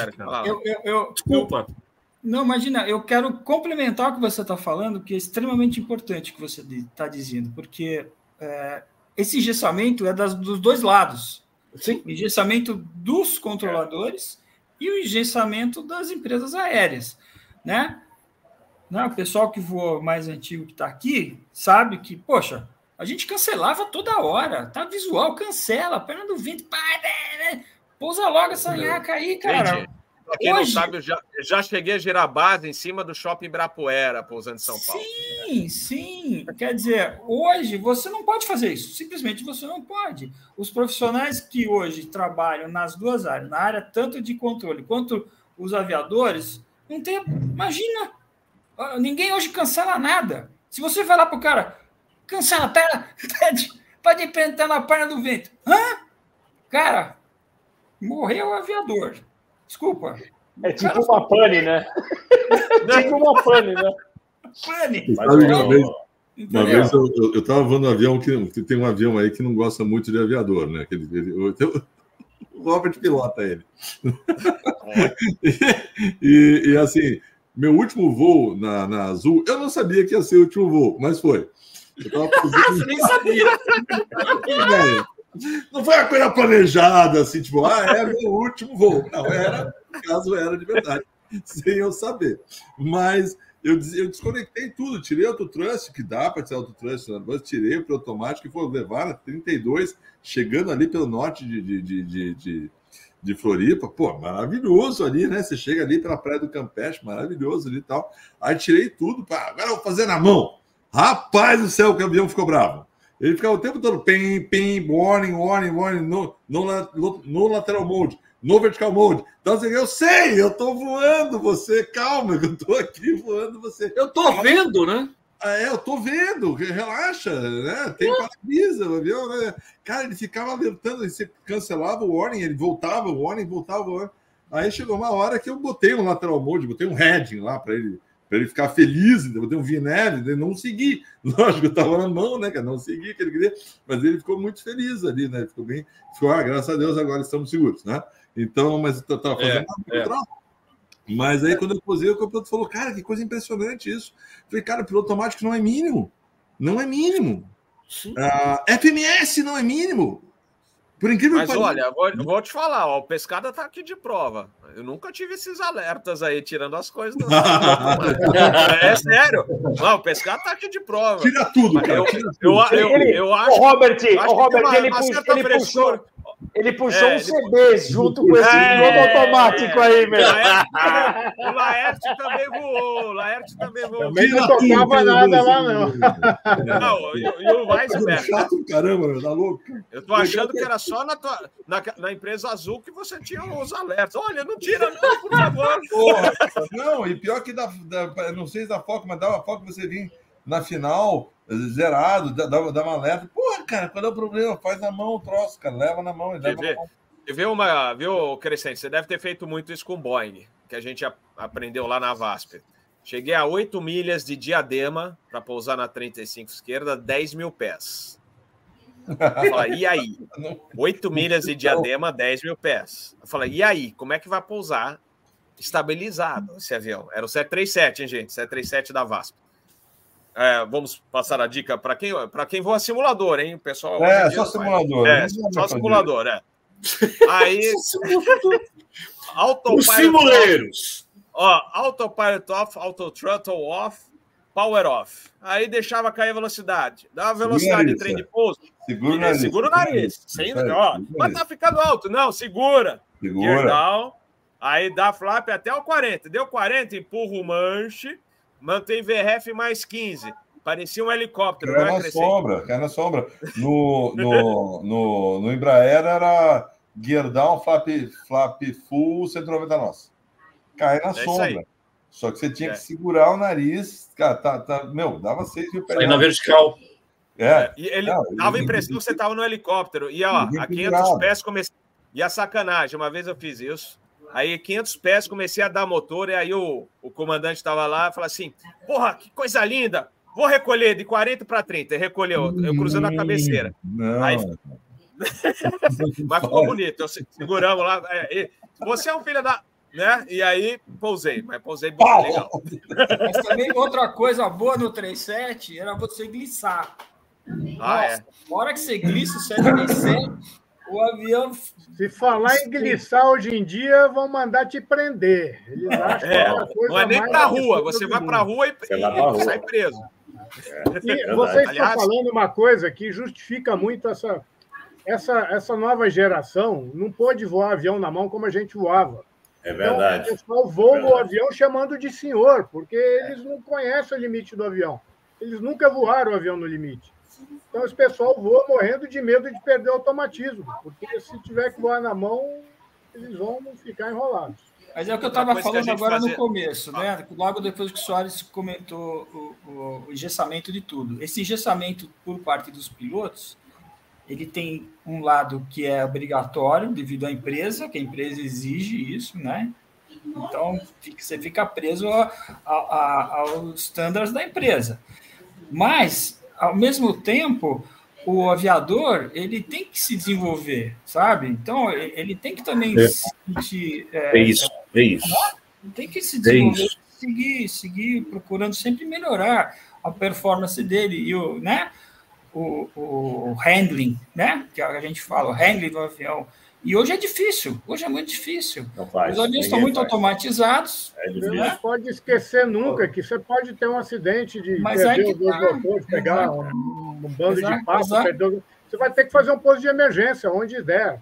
Uhum. Então você tem que ter um avião Agora, lá. É, o vai... Laert, engra... engraçado, viu, que eu trouxe muito isso da Rio Sul e da VASP. E quando eu tive... Eu perdi o motor é, do vinte e um, uma vez lá em dois mil e quatorze, em Fortaleza, eu já contei isso aqui. É, na hora, tudo bem, estava condições visuais e tal, mas eu me senti mais tranquilo voando na mão com o avião. Você tinha automatismo disponível para voar mono e tal, tirei tudo fora e falei, não, estou mais tranquilo voando na mão, porque eu estou com o avião na... É, é, sabe quando dá aquela sensação para a gente que voa muito na mão? Que você realmente está sob controle. Está é, sob controle. É, isso, né? O automatismo estava é. para te ajudar. É. Exato. O piloto está lá para ajudar hum. o automatismo a funcionar. Mudou, a, a filosofia mudou, né? É, é e, e com o Fokker, né? O Fokker Bons também... Tempos. É, Bons é, tempos é, é, que é, nós tínhamos autonomia para fazer muitas coisas. É, é, eu vou, eu eu vou ser honesto, se existisse, muito, se existisse o Fokker é. na nossa época, a gente não, não, tinha, não tinha voo, ia estar todo mundo na rua. Todo mundo na rua. Não tinha ninguém empregado. Eu vou lembrar, uma, tinha uma coisa muito gostosa que eu adorava fazer, era levar avião para manutenção em São Carlos, antes do tempo do Fokker. E naquela época eu voava o cem ainda. Então, pô, chegava em São Carlos, era um raso pilaf, fazia uma reversão e posava com, com o Fokker cem. Explica aí o pilaf, nem todo mundo conhece essa linguagem aí. Oh, peraí, não... linda. E, oh, peraí, pô, imagina se você faz um negócio desse hoje. Ah, preso, perde as carteiras e... Não, a gente decolava de qualquer lugar com celular, que na época não tinha. É, a gente decolava de qualquer lugar do Nordeste e ia visual. É. Mil pés na praia. É verdade. Não, no Galeão a gente vinha para dez, quando estava chegando na curtíssima, pedia para posar na quinze. Você posava, fazia é verdade. Uma coisa, posava, e não, não foca, acabou com essa brincadeira. Acabou. Uma é, coisa que é. acontece hoje em dia, pessoal, também, é o fato do... Por exemplo, os supervisores, que são os caras do radar ali, que são... A gente tinha que trabalhar nos, nas horas críticas para mostrar para os outros como é que se faz. Você não escalava ali os novinhos para trabalhar das seis às oito, das oito às dez. Tinha cara que brigava comigo, porque a gente queria trabalhar, né? É isso aí, Lori. É isso aí. É. Então, tinha eu, briga, eu, tinha eu briga. Jamais, briga jamais, foi lá, lá para trabalhar. Eu, eu, nos eu horários, quando era supervisor, me aproveitava, eu me escalei para trabalhar. Exato. Eu, pô, era o prazer que vocês tinham de fazer bem feito, né? Que hoje não existe mais. Né? Não, mas ficava, olha, ficava, prazer, ficava aquela rodinha de cinco, de cinco pessoas ali olhando ali, e às vezes eu chegava um novinho para lá para assistir e falava, ó, pode ir lá tomar um cafezinho, aproveita, traz um para mim também, volta aqui para assistir. Eles iam lá, ficavam sentados lá, tudo assistindo para ver como é que é. E a gente fazia um mini briefing, né? Tipo assim, olha, se por acaso você perceber que eu estou fazendo alguma coisa diferente que você não está entendendo, pergunte. Pergunta, eu falo para você por que está acontecendo isso aí, né? E era assim que a gente funcionava. E hoje, eu fui já na U P P São Paulo, né? E o Mariano está ouvindo aí, deve estar... Tá... Mas é verdade, nas horas críticas, era o Mariano que tinha que ficar lá, sentado lá para mostrar para o pessoal, é assim que se faz, ó, tal, tal, né? Aquela coisa que a gente fazia. E a Torre São Paulo também trabalhava aqui. Eu me lembro disso porque eu, eu, quando sentava lá, eu sempre fazia um, um pré-briefing com o chefe da Torre, quem era o supervisor. Quem está aí hoje para trabalhar? É o Soares, é o Castro. Ou seja, os caras que eram os supervisores que tinham trabalhado no momento, né? E, e hoje vocês em dia você veem não... que o cara, da, do nosso lado, a gente vê que o cara entende o negócio, entendeu? Quando ele começa, quando ele começa a encurtar, quando ele entende a performance de uma, de uma aeronave da outra... Quando ele entende que uma empresa tem um padrão diferente do outro, quando ele entende que, pô, eu posso jogar esse cara aqui na frente, posso encurtar esse cara, é muito legal. Quando você, e você sente isso no timing do cara. Isso. Agora, quando o controlador tá nervoso, a gente fica preocupado pra caramba. Você vê que o cara tá tenso na voz dele, você vê que ele tá nervoso, você vê que ele tá gaguejando, você vê que o cara tá...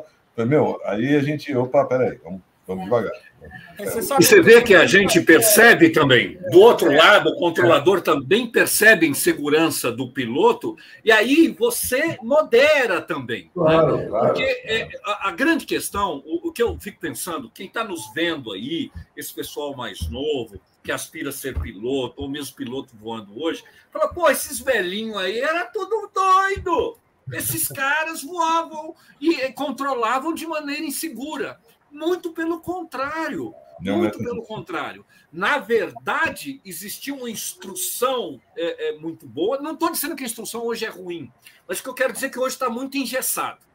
No, e não é só isso. Havia o interesse do cara correr atrás. O piloto e o controlador de voo, ele não pode se con- se contentar com aquela instruçãozinha lá, meu. Ele tem que ir atrás, buscar conhecimento, e especialmente se inspirar nos caras mais antigos que estão lá na frente, claro, que já claro. viveram. Pô, como é que você faz isso? Porque a gente sabe muito bem disso. Eu Tanto uma, uma perna, o cara que faz ponte aérea, nunca é a mesma perna. Circunstâncias acontecem, coisas claro. acontecem, é a mesma coisa o turno de serviço do controlador de voo. É que... Coisas acontecem, é questão de mau tempo, é, é alguma emergência, é questão de pista, é, é, é, sabe? Tudo isso o cara tem que ter a, a, a iniciativa. Aí ele fica pensando no regulamento. Ah, mas, mas isso é muito pode, bom, não... ferrou. Se ele pensar, ferrou. Ele tem, tem que ser automático isso. Mas sabe de uma coisa também? Sabe uma coisa? Eu não sei qual é a rota... Talvez vocês que são mais da área, talvez possam até falar para a gente se existe uma rotatividade maior na produção de controlador. Porque vocês eram uma carreira, vocês se levavam anos. Fica... Então, a experiência que vocês adquiriram e a... a, a poxa, não, não tem comparação com as pessoas que trabalham hoje. Hoje, eles não, não sei quanto tempo que o cara está lá no serviço dele lá, e eu não sei qual a experiência que ele está acumulando. Um controlador bom, ele leva anos, vocês sabem. Leva anos. anos para ficar bom. Muito tempo. Então, eu não sei se hoje existe essa rotatividade também dentro da, da função de controlador. O cara fica dois, três anos, semana vai fazer outra coisa, entendeu? Então, está sempre gente nova, sempre gente não experiente e que segue a coisa tão by the book que trava mais. É o que você falou. Às vezes, fazer a coisa by the book não é o ideal, né? Eu, eu vou te falar, eu quando eu estou em rota e o cara fala para mim em cruzeiro, ah, como, não sei o que, curva à esquerda, noventa graus. Cara, eu quero noventa graus. Eu quero dar um tiro na minha cabeça, cara. Como assim? noventa graus saindo fora da aerovia? É sequenciamento. Gente, não sei. Eu já fiz coisa pior, eu já fiz órbita porque tinha um A T R na Star na, Star na minha frente e o cara não deixou eu passar, eu tive que fazer uma órbita porque tinha um A T R na minha frente. Esses pilotos de A T R é fogo, né? Era o Mané, era o Mané, era o Mané. Era o Mané. Vai andar de palio. Cruzeiro nivelado, vocês não podem mais. Agora, botou para descer, amiguinho? Vocês não pegam a gente, não. não pega. ah, é isso que eu ia... Eu, eu chego lá, lá em Congonhas. duzentos e quarenta nós, porra. Ah, o, cara, o, é. o cara vão comer a Boeing lá na esquerda, da dezessete esquerda, hein? O cara vão... Lógico, não, mas era a gente quando voava Brasilinha. É, é isso aí. É isso aí. Agora você Aliás, a Pescada, pescada voa da Interbrasil, né, Pescada? Oh, oh. Era, a, gente, a brincadeira nossa era com o Fokker cem. Que a gente acelerava para passar o Fokker cem na descida. Isso aconteceu hoje, tá? Vou contar um episódio hoje, tá? Eu saí de Joinville para pousar em Congonhas e vinha um Latam, não sei... de Curitiba, vinha do Sul também. E nós estávamos na frente, no nível cento e sessenta, né? E aí uh, o Latam pediu descida, contou, ele instruiu descer até o nível acima da gente. Beleza, beleza. Em cruzeiro, meu avião não anda. É duzentos nós no máximo, não tem, não tem um milagre para fazer. Mas durante, na descida, a minha performance é sensacional. Eu posso bater duzentos e quarenta nós, cravar oito milhas da cabeceira e eu pouso. Eu pouso. Eu sei disso. Então tem essa, oito milhas, você essa tá, disparidade. Tá, é o que aconteceu hoje. Não, cinco Brasil hoje. Dá pra... não, não, não, mas é, você, é, é, ah, você vai, só vai. Voa jato, Crescenti, fica quieto aí.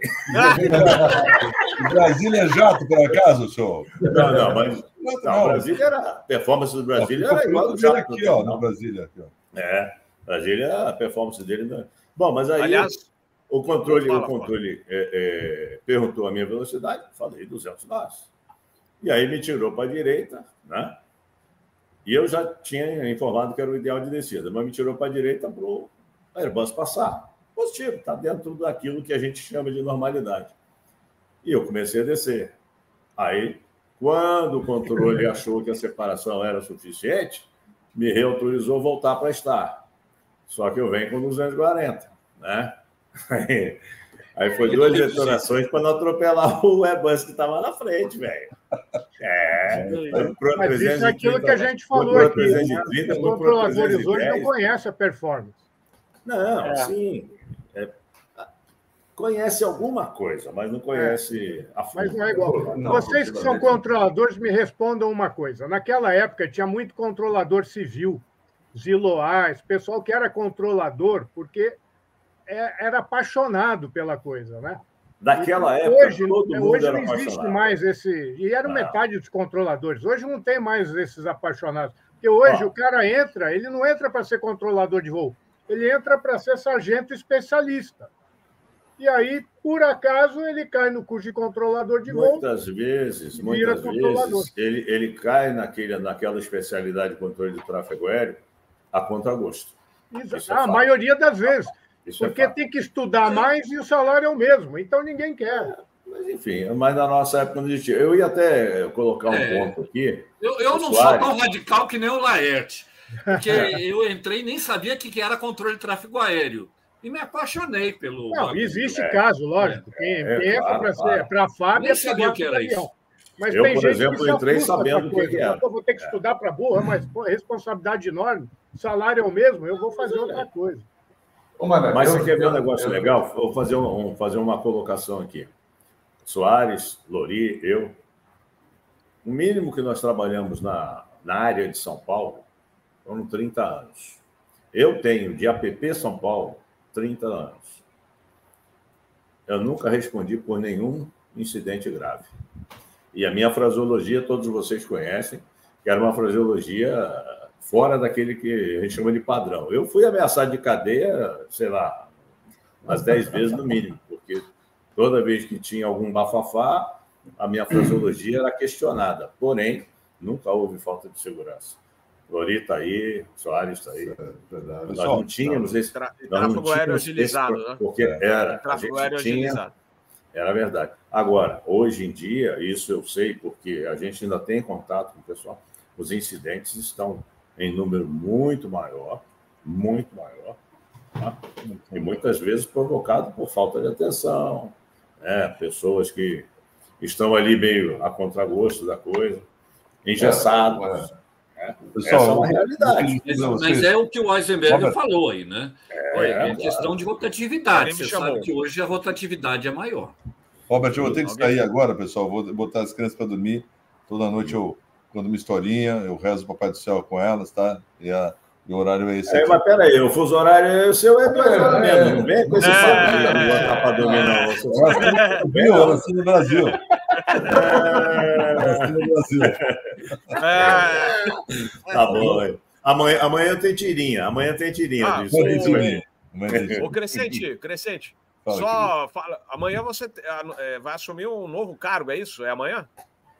É, amanhã, amanhã eu devo assumir a diretoria de cultura da Fundação Santos Dumont, diretor cultural da Fundação Santos Dumont. Parabéns aí. Parabéns. Parabéns. Parabéns. Parabéns. Sou, sou um cara que tem pouca legal. Coisa para fazer, mais uma. Mas é o cara certo no lugar certo, Crescenti. Não, cara, a gente conhece a sua história. Você Aliás, eu conheço uma tirinha passado. Por dia. É, pois é. Quem faz Criativo. Uma tirinha por dia está com o tempo sobrando. É. A Fundação Santos Dumont desde mil novecentos e cinquenta e quatro, possui um patrimônio gigantesco. Eu fui convidado, aceitei o convite. Eu vou, não sei o que, que eles viram em mim, mas eu agradeço. E vamos lá. Vamos recuperar. Parabéns, parabéns. Parabéns. Parabéns. Parabéns.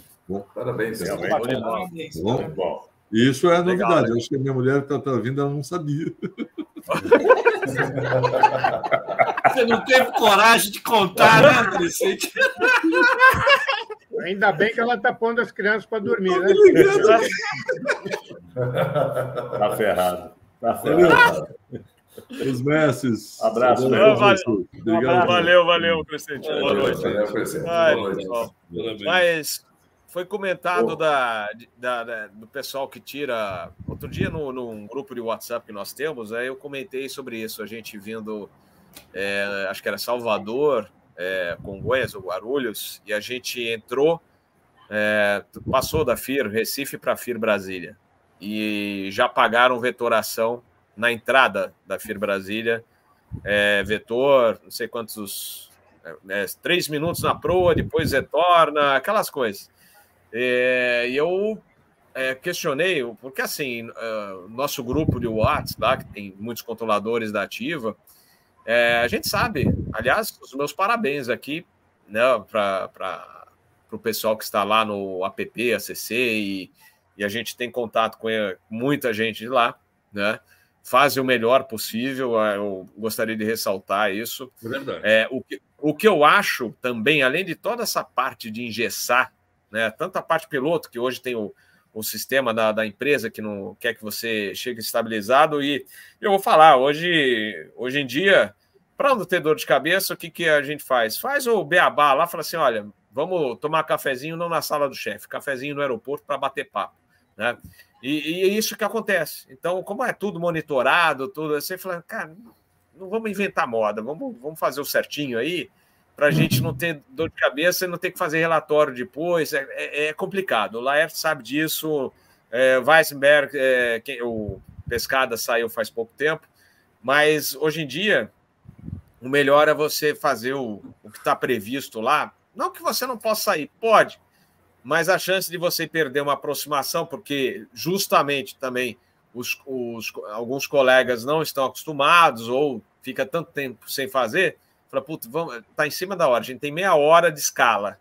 Vai que desestabiliza, a gente tem que arremeter e fazer tudo de novo. Já vai perder aí uns dez, quinze minutos de novo. Então é tudo cronometrado, né? A escala e tal, então... O que acontece é isso. Então, o pessoal deixou de realmente voar o avião na mão. E, olha, de um outro, por outro lado, na questão de, de fadiga, de estresse, a gente fazer seis pernas de ponte sempre no, no limite do avião, também você chegava mais cansado em casa, porque você, o teu cérebro fica trabalhando bem mais do que... Hoje é, a carga de trabalho diminuiu muito, né? Diminuiu bastante, você consegue chegar mais... mais tranquilo aí para o descanso no hotel ou para uma, uma folga, né? No caso dos controladores, é, é aquilo que a gente está falando. E, e nessa questão, ah, vetoração, pô, você está indo de Salvador para Guarulhos, entrou na F I R Brasília, já é vetorado para sequenciamento. Pô, aí eu falei, caramba, né? Mas será que isso é só culpa deles? Não, porque... Que, que, qual é o principal gargalo hoje, que eu já falo isso no Asa News? Falta de infraestrutura. Falta de infraestrutura. Você tem Guarulhos, são duas pistas agora, estão trabalhando com operação segregada, deu uma melhorada boa. Mas para efeitos de tráfego aéreo é uma pista. É a mesma coisa com Congonhas, ainda mais que você perdeu a pista auxiliar para operação é. de jatos. Acho que nem o, nem o A T R está autorizado a... a operar lá, não é isso, Fernandes? Não, então é, a gente tem, não... tem, tem autonomia de operar lá, mas assim... Não, mas norma, não pode, é, norma, é a norma... No, no, então, então é isso, gente. Você tem uma pista em Congonhas e uma pista para pouso em Guarulhos. E muito tráfego. E a gente sabia, quando houve a pandemia, uhum. deu a, parou, parou tudo. Fala assim, só que não fizeram nada. Ficou tudo parado, ah, não tem dinheiro, não tem... embarque, não tem taxa aeroportuária, então a gente tá tudo parado, não sabe se vai sobreviver. Ah, beleza. Só que ficou tudo parado e agora voltou com tudo. E até já tá, a aviação já está ultrapassando os números de dois mil e dezenove, antes da, né, da, de a gente passar pela pandemia. E a estrutura continua a mesma. E eu, eu vou falar uma coisa aqui. É, os controladores de voo no Brasil fazem milagre. Por, por falta de pista... falta de melhor estrutura, é, é tudo amarrado, então acho que, assim, nós temos problemas, temos, está engessado, está engessado, e a gente não, não, não tem mais tantos controladores no padrão que nós temos aqui na, com a gente hoje de convidados, como o Soares, né, o Fernandes, né, o Lori, o Mariano está aqui, ele está na ativa, está aqui no, no chat, aqui batendo papo conosco. É, foi é... nosso aluno, viu? Foi nosso aluno. É, esse, então. esse, esse, aí, esse, você né? já viu, é, olha aí. Só quem, quem que o Mariano teve de professores, né? Isso. Mas aí. é, tá difícil, tá difícil. Vai, vai cada vez é, é, é tudo isso. E piloto também, gente.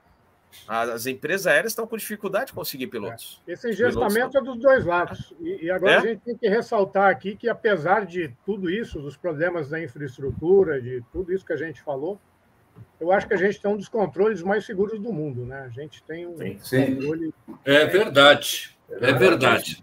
Apesar de mesmo, mesmo com esse, apesar do engessamento, ainda acho que é isso mesmo. A gente vê o país para fora aí, a coisa é feia. É, Estados Unidos está passando por uma crise grave lá. Bob, uma coisa que, que o Soares falou, que eu acho que tem, tem tudo a ver, que é, que é muito da pessoa, né? Do ser humano. Porque o cara que está ali, é, você tem um time e ninguém entra no controle de tráfego aéreo nem para voar um Airbus. Do zero, o cara já é um craque. Não tem como o cara ser isso. O cara aprende, o cara desenvolve. Você é manicaca e, e faz besteira e tem medo. Só que com, com, com o tempo passando, você tem dois caminhos. Um, você vai se forçando a melhorar, buscando mais coisa para ir melhorando cada vez mais, ou você se acomoda e aí bota a culpa e quem? Nos outros, na empresa, no governo, e não sei o quê, no sistema, exato. Isso. Quando é você que deveria buscar a excelência, melhorar, né, cada vez mais. Então, a gente vê o que eu vejo hoje. Porque, assim, eu, na época que eu saí, o último ali em dois mil e vinte, é, a gente já ouvia muito isso do negócio do automatismo da aeronave, tanto que no, no, no simulador a gente já começou a ter essas manobras de voo manual, principalmente batendo nessa tecla de porque a gente só voava no automático. Tudo era automático e você usa o automatismo o tempo inteiro. Então, isso, isso já foi uma sacada de mais lá de trás, não é nem só de hoje. Mas essa, mas essa evolução, essa melhora do profissional, o cara buscar melhorar, porque muitas, o que eu vejo hoje mais é a galera mais, é, mais chateada, mais incomodada, sabe? Tipo, mais insatisfeita. Então, esse insa... essas insatisfações Insatisfação. deixa o cara chateado de falar, quer saber? Vou tocar assim. E aí você pega o cara mais apaixonado, não, o cara mais apaixonado é caprichoso, né? O cara, o cara quer fazer mais bonito. O salário ele vai ganhar igual, é a mesma coisa, só que tem, tem pessoas e tem pessoas. Essa é a minha... que eu acho que você falou, Soares, tem tudo a ver. Obrigado. Eu acho que ah, as, não, duas nossa, profissões, as duas profissões estão passando por essa, essa nova realidade, né? Eu acho que tanto a, o, o aviador quanto o controlador, né? E, e, e é uma situação que veio para ficar. Veio para ficar, né? O perfil do piloto hoje é diferente do perfil da nossa época, quando a gente entrou, né? Muito Totalmente diferente. diferente. É, é diferente. Né? E eu acredito que o perfil também do controlador também é outro, né? Lógico, não é que, não é que piorou, não é que mudou para pior, não é isso. São, são perfis que hoje são diferentes. E existe uma adaptação do mercado e da profissão. Então, assim, é, hoje o piloto ele é muito mais é, técnico, né? Do que na nossa época a gente era mais é, queimão, né? Digamos assim, né? Hoje é mais manual, né? É, manual.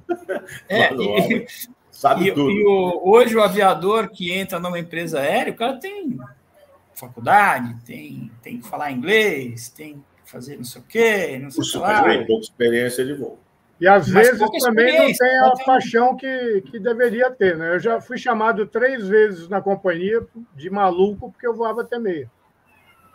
Eu falei, pô, maluco. Ah, Gouvêa, você sempre foi maluco. Imagina, jamais vou voar um avião desse. Nunca mais vou nem monomotor. Eu falei, pô, esse cara não gosta de aviação, esse cara gosta de gosta do emprego, não gosta de aviação. É, é, eu acho que o que a gente está falando aqui, que as realidades, a realidade é outra. Isso, eu exatamente. acho também, eu concordo com o Wajcenberg, que, na verdade, nós não vamos conseguir voltar. E quando não, a gente fala não. o controlador raiz, você fala no piloto raiz, é, tem aquela ideia de que não, os caras gostam de ter tudo na mão, né, e, e faz tudo manual, esses caras têm cabeça velha e tal. É, é lógico que o automatismo, tanto da aeronave quanto também dos sistemas de controle, a própria regulamentação de tráfego aéreo, C N S A T N, agora é, gerenciamento e tal, não sei o quê, é, é, é lógico que tudo isso vem para ajudar, mas eu acho que tem que haver uma, um acerto aí, sabe? Eu acho que as próprias autoridades aeronáuticas, eu, eu penso nisso, né? A gente tem que parar um pouco e, e ver o que está acontecendo. Qual é o resultado disso? A gente não pode... Houve uma ideia muito errada que o automatismo resolveria tudo e o automatismo é a coisa mais segura do mundo. Está provado, eu acho que já passou tempo suficiente para se perceber que não. Então, Na porque... verdade, quem gerencia a porcaria do automatismo é um profissional. Um ser humano. É, é um ser humano. humano. E se ele gerenciar errado, e se ele ficar com medo... Sabe que a coisa que me dá medo nos, nos, nos, nesses caras novos é que eles acham que a tecnologia é a coisa mais fantástica do mundo e basta ficar apertando o botãozinho. E na aviação, nós temos problemas, nós temos questões de emergência, de incidentes, e o cara tem que aprender a tomar decisões ali, tanto o controlador de voo quanto o, o piloto, e decisões assertivas, tem que fazer uma análise. Hoje em dia, cara, as informações estão muito, assim, muito rápidas, não há um aprofundamento, uma análise mais profunda, o cara vê um acidente, peraí, o que aconteceu? E tal, sabe? Precisa ser passada, eu acho, que essa coisa de, de, de... Não é teoria, é prática, é convivência, aquele negócio do pupilo, sabe? E o mestre, eu acho que falta um pouco disso hoje. Caras como Lori, como tantos outros, que, porra, podiam ajudar nisso, sabe? Programas de instrução, trabalhar mas esse, esse tipo de coisa, seria maravilhoso. E é engraçado como a gente perde excelentes profissionais na linha aérea, né? O cara vai para casa encher o saco da mulher quando ele poderia trabalhar na instrução, poderia trabalhar na parte estratégica, sei lá, sabe? E tem muito gás para dar ainda, e faria isso com o maior prazer. A gente vê nos Estados Unidos, quem dá instrução em aeroclubes e tal, são comandantes, e o cara faz com um enorme prazer e tal, né? Quer dizer, acho, acho que a gente precisa fomentar isso, sei lá. Sabe, sabe de uma coisa também, Soares, o que está acontecendo? Na aviação, não tem como você botar a carroça na frente dos bois. Pois é. Impossível. Então, e nem apressar, né? Fazer a carroça correr que nem louca. Exato. Então, assim, o tempo tem que ser dado. Os pilotos novos vão ter que aprender com o tempo, os controladores novos vão ter que aprender com o tempo. Não existe, você não consegue fazer um cara, um piloto que acabou de entrar numa empresa. E, e graças a alguns acidentes que andaram acontecendo aí, o, o Air France, o quatro zero sete e o do Sullivan, que deram uma freada no, no M P L, porque o mundo estava caminhando para formar piloto M P L. E aí, sim, devido a esses dois acidentes, tiraram a manete um pouco. Isso, então. Então, não tem, então não tem como, não, você não tem como apressar isso. Exatamente. Você pode dar nossas, nossas mil cursos para o piloto. Você pode dar curso até de corte e costura para ele fazendo treinamento, entendeu? Mas não adianta. O que vai fazer dele um aviador completo é experiência. Não é tem experiência. jeito. É hora é. de voo, é janela, é experiência. É, é isso então, aí. É, é, o controlador é a mesma coisa. Mesma é a mesma coisa. coisa. Mas é que eu hoje, queria... o mercado, hoje o mercado ele está ele tá pedindo isso, ele está necessitando disso.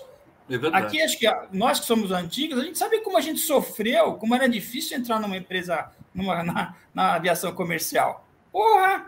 Entrar na VASP, na Transbrasil, na Varig, meu! Porra!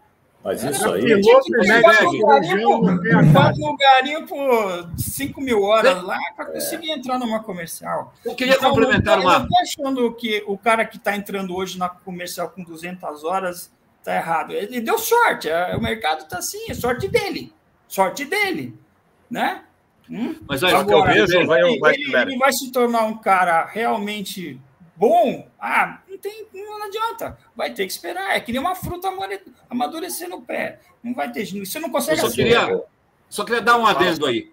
A gente, quando fala em experiência, a gente pensa em tempo decorrido. E não necessariamente tempo decorrido é experiência. Você, muitas vezes tem um cara que tem um puta tempo, mas não é experiente.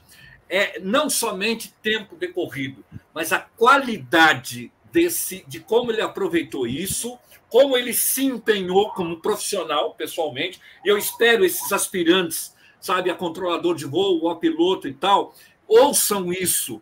O tempo que você se dedica é, pessoalmente, mas também as autoridades, a empresa, as autoridades responsáveis, sabe?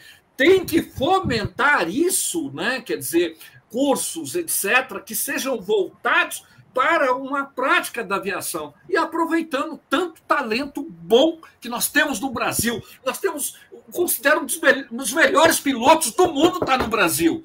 Controladores de tráfego muito bom. Poxa, e por que não aproveitar isso? Né? Não é isso? Fala, Fernandes, desculpa. Eu cortei você. Não, não, eu, eu ia falar exatamente isso. Quando você quer aprender, você vai se juntar a quem tem muito conhecimento, a quem sabe trabalhar.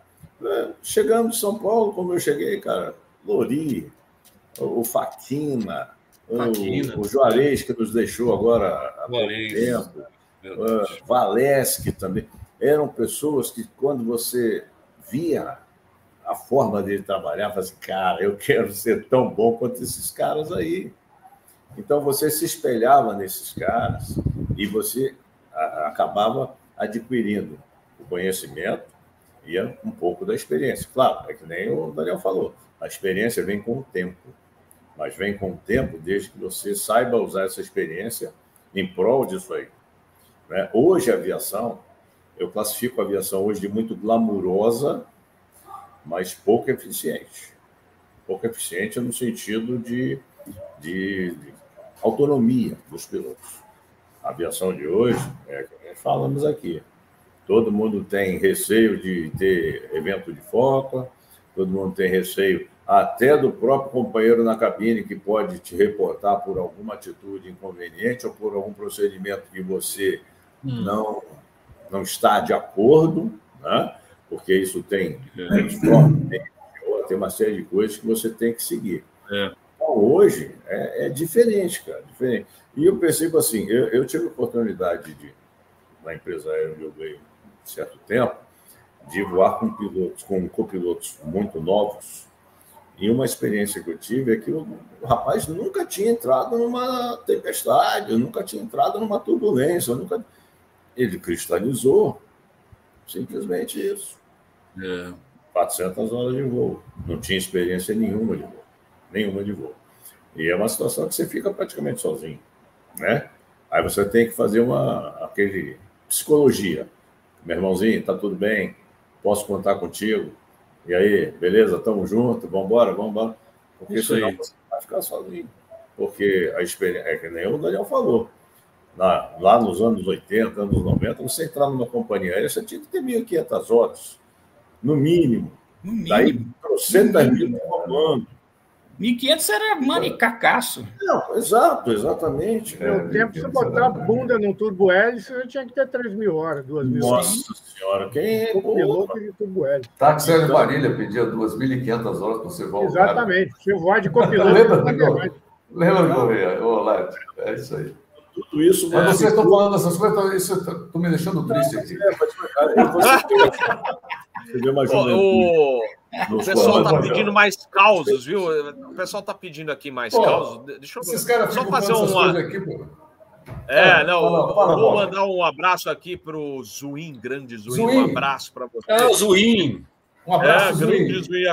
Itaberaí. Ó, o Mariano escreveu aqui. Itaberaí. Não tinha nada de. É, o Mariano escreveu aqui, não tinha nada de aprender de servia, é tudo rodada, viu? Eu aproveitar. Escreveu que o Fernandes não aceitava via. Nunca falei via, nunca, nunca falei via. O Itaberaí está entregando a minha idade, hein, bicho? Olha que o Taberi está falando aí. O Taberi está falando que o Lori está desde setenta e quatro. É verdade, Taberi. Desde setenta e quatro, oh. P P São Paulo. Caraca, bicho. Ó, estão entregando unidades. Mas por falar, por falar em década de setenta, o meu amigo... É... Deixa eu ver aqui. Ah, deixa eu também mandar um abraço. É, pois é, já come... a memória começa a falhar também aqui. Ai, ai.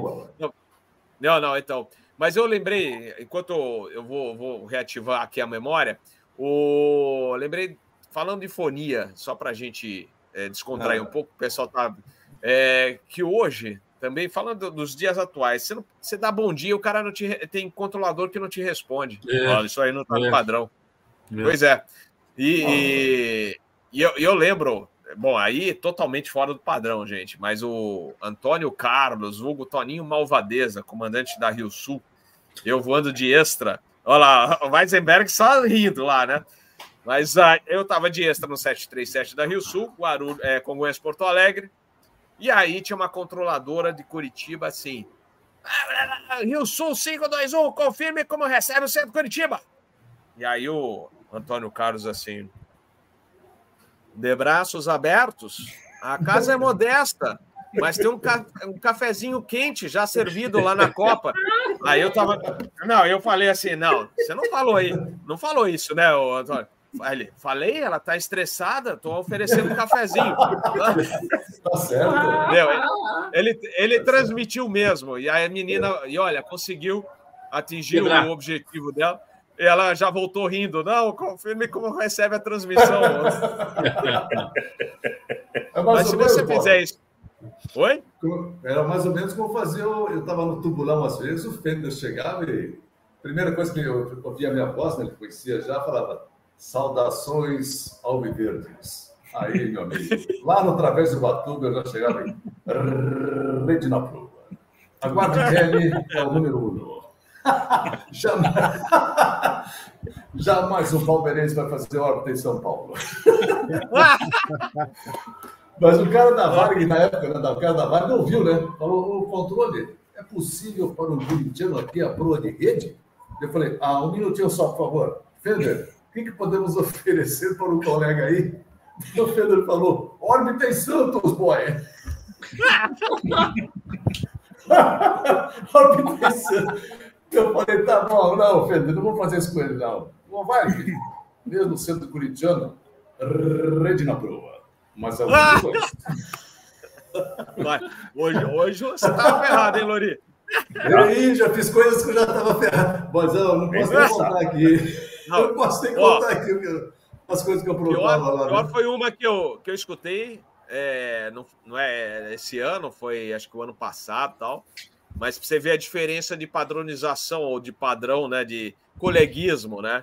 E eu pro centro Brasília assim, Brasília, tan, tal, solicita, prossiga.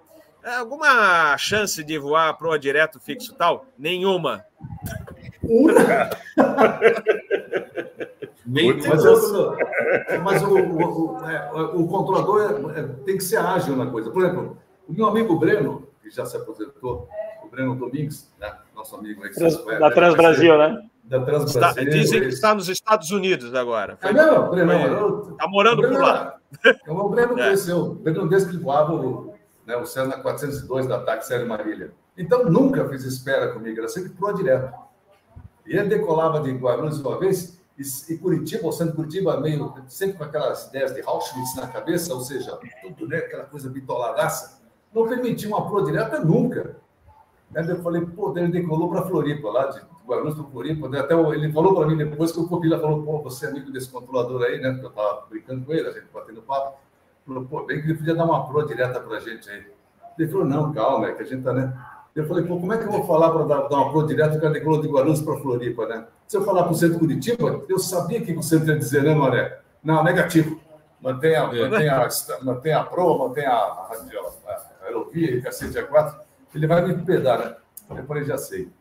Liguei para o centro de Curitiba. Curitiba, opa, você pode me ajudar? O cara já, já, já mudou. O que que houve? É que eu estou com um CBzão em cima aqui de Itanhaém, e eu estou aqui vendo aqui, está tudo tranquilo, vou ter que fazer um desvio com esse tan aqui. posso mandar ele nessa proa aqui? Direto Floripa. Ele falou, é, é, é, é, eu acho que... É, eu já vi que não tem tráfego nenhum, tudo bem? É, é, obrigado, boy! Desliguei. Deixei eu, o Pedro. Floripa na proa. quinze milhas antes de Congonhas, Floripa na proa. Mas por que eu fiz isso? Porque o centro Curitiba não tem retorno de nuvens. Então eu não é. sabe se tinha C D ou não. Tá certo? Famoso agora. Eu não tenho a mínima ideia onde quer é Itanhaém. Não, mas eu antigamente estava perdidaço. Eu cheguei lá. Antigamente, quando vocês não tinham retorno de nuvens, eu cansei de voar com proa direta pedindo desvio de formação.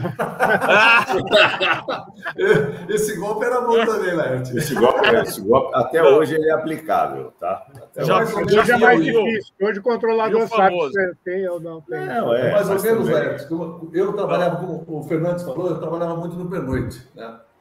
E eu adorava trabalhar à noite, mas, porra, não tinha tráfego. Me deixava nervoso a falta de tráfego. E aí o tal do juiz aí pegou e fechou o aeroporto de Congonhas às onze horas. Falei, porra, esse cara tá sacaneando, bicho. O aeroporto é para funcionar agá vinte e quatro, que negócio de funcionar? Porra, deu os caras, não, não, tem que cumprir, tem que cumprir essa ordem. Eu falei, tá bom. Daí chegava um sete zero sete da Transbrasil, cargueiro do Sul. Chegava ali no Guarulhos. A gente chegava, ok, Transbrasil, proa de rede dessa parada. Meia dúzia de mil pés, já de cara. E o guia, né? Após rede, o senhor vai voar na proa de Congonhas, ok? Então, positivo, após rede de Congonhas, beleza. Ele vinha, quando passava a rede a seis mil, a gente, Transbrasil, tal, está autorizado agora para quatro mil e quinhentos pés. Após São Paulo, estou na proa zero um cinco para a captura do I L S da zero nove da direita a uma milha e meia do externo. O cara, perfeito o controle, sabe? E descia do português. Rapaz, a gente ia tudo lá para fora, aquela portinha que tinha lá, Mané, aquela porta de emergência. A gente abria, o Boeing chegou passando em cima ali, né? Passava o bicho ali a cinco mil pés, cara. Passa... Uma vez eu, uma vez eu tive uma aposta lá. A gente fazia uma aposta lá, a gente fazia uma aposta para ver quantos segundos ia demorar para tocar o telefone externo. Aí eu, não, aposto dez, eu falei, vinte segundos. Tá, Marcelo, trinta, trinta segundos, tá. Vamos lá. Aí quando eu passava o Transbrasil, eu fazendo aquele escarcel. Eu tocava em cima, depois... em cima da Paulista, né? Em cima né? da Paulista. Paulista. Eu, pá, tomava pro zero cinco. Passava aí, perto da... Eu morava, né, com, né, na casa dos meus, pa... dos meus pais, na Zona Oeste de São Paulo, e passava também em cima do prédio. Puta, lá. Eu falei, que maravilha, que controlador, nota mil. E a gente ficava lá olhando o cara, até que eu tava o telefone, puta, era minha chefia já ligando. Olha aí. O que, que é isso que estão ligando aqui para mim? Estão pirando com vocês? Calma, chefe. É só um cruzamento. Ninguém pousou. Ninguém pousou em Congonhas. Ninguém pousou. É o cruzamento que tem aqui. Não. É. Eu, cara, ah, é. noite, eu também fazia isso direto. Eu, eu adorava fazer isso. Adorava, porque tem aquele xarope, né? Os chatos de galocha que o aeroporto já estava ali, mas foram é. morar perto. E aí começam as exigências. Não, existe, é muito barulho, tem que parar, não sei o quê, não sei o quê. Ah, pernoitão era comigo mesmo. D C dez da Verilog, sete três sete, zero sete. Era tudo proa de Congonhas. Então, deixa eu contar um caso, então, também, que essas provocações que a gente faz... É até feio falar isso, mas é muito, é muito divertido. Tá Por exemplo, tinha troca de pista. Tá é feio, pô. Tinha troca de pista em Congonhas, né? Troca de pista. E aí tinha uma sequência e tal, e aí coordenava com a P P e tal. Aí eu adorava, então, já programar os próximos caras para a pista contrária, né? Então já fazia o cruzamento. Então estava operando, por exemplo, dezessete, né? Esquerda e direita. Aí já deco... ia preparando as últimas decolagens dezessete direito e já cruzava um cara lá para auxiliar, para decolar, nem trinta e cinco era, né? É, mas era dezesseis, trinta e quatro. E aí já colocava o cara lá na trinta e quatro da direita. E aí a gente observava uma certa movimentação do pessoal do pátio, né? Tizona, quer dizer, os caras estão decolando ali, o outro avião está indo para o lado contrário e tal, né? E aí, quando tinha o último cara que ia decolar Da, da dezesseis da direita, a gente decolava junto com o cara da trinta e quatro é, é, da direita. E era bonito, né, bicho? Porque ficava bonito, assim, nossa. Saía, né? Bonito pra caraca, mas não dava outra, é telefone tocando. Primeiro o cara da Infraero, o cara da Infraero, o que tá acontecendo? Eu falei, o que tá acontecendo? Não sei o que tá acontecendo. Não, cara, tem um avião, tá decolando o alto do outro lado, então eu falei, é. Não, mas o que, que pista que tá operando? Ah, tá bom, agora tá operando a trinta e quatro da direita. Não, mas nós vamos... Não, tá tudo normal, tranquilo, né? Não tem problema. Ou seja, a grande lição dessas coisas é que tudo é possível, desde que coordenado. Ninguém se assusta. O cara que estava... E os caras vibravam, né? Vibravam com isso, fazer esse tipo de coisa diferente, né? E quando você pedia em Congonhas possibilidade, curva é, é, é, imediata após a pista, nossa! O cara ia ao delírio, bicho. Aí decolava e já metia um curvão assim, você já botava aí. Lembra? Aí da Mogi três. A Mogi três. Mogi três, é verdade. Não tinha coisa melhor quando a gente vinha do sul do país de madrugada e o controlador macaco velho fala: ô, Varig, tá autorizado o produto do India Golf. Você estava lá? Esse era o começo, foi no começo dos madrugadões, né? É, começou é, isso. Era bem no comecinho dos madrugadões, é, que a gente vinha do sul, é, e era Congonhas. Congonhas, a gente tava, tava lá na Praia Grande ainda. O cara autorizado em India Golf. India Golf, é. Olha, eu, eu, eu, é maravilhoso. Recentemente, voltando de Buenos Aires, voltando de Buenos Aires para matar a saudade dos velhos tempos, é, chamei o centro Curitiba, né? Passou da firma Montevidéu para Curitiba, mas de madrugada, tá, pessoal? E aí, de repente, o centro, acho que é Lútipo, né? Qual que é o, o fixo anterior da, da dez da, da direita? Acho que é Lútipo, né? Isso, o Wajcenberg. Sim. Eu não, agora, agora Lútipo. Lútipo. E aí. É, é isso aí. É, da, da dez direita é. Isso mesmo. É. E aí o, o Centro Curitiba, boa noite, Titã oito zero, não sei. Vou na Pro de Lútipo. Eu falei, confirme, Pro de Lútipo. Como? Como? É, é, aí eu virei pro copiloto, é isso mesmo? É Lútipo que ele falou? É, afirmo, vou em Lútipo. Grande abraço, Fiore. Você que mandou bem lá aquele, aquele dia. Ó, ó, deve ter... Fiore teve aula com vocês, né, Lori? Fernandes e... Fiore é nosso aluno, mas... Nossa, mais, nossa, mais um. Mas, mas era abraço, muito engraçado, Fiore. Era muito bom, porque quando acontecia essas coisas, não dava tempo... Cara, precisa avisar os comissários, precisa avisar os comissários. Liga o cinto aí, velho. Liga o cinto, prepara pro bolso, que mais cinco minutos a gente vai estar no chão. Eles estão lá tudo assim. Eu, eu, eu fico pensando, o que custa isso, cara? O que custa? Quer dizer, é absolutamente seguro, é melhor para o passageiro, é melhor para a empresa.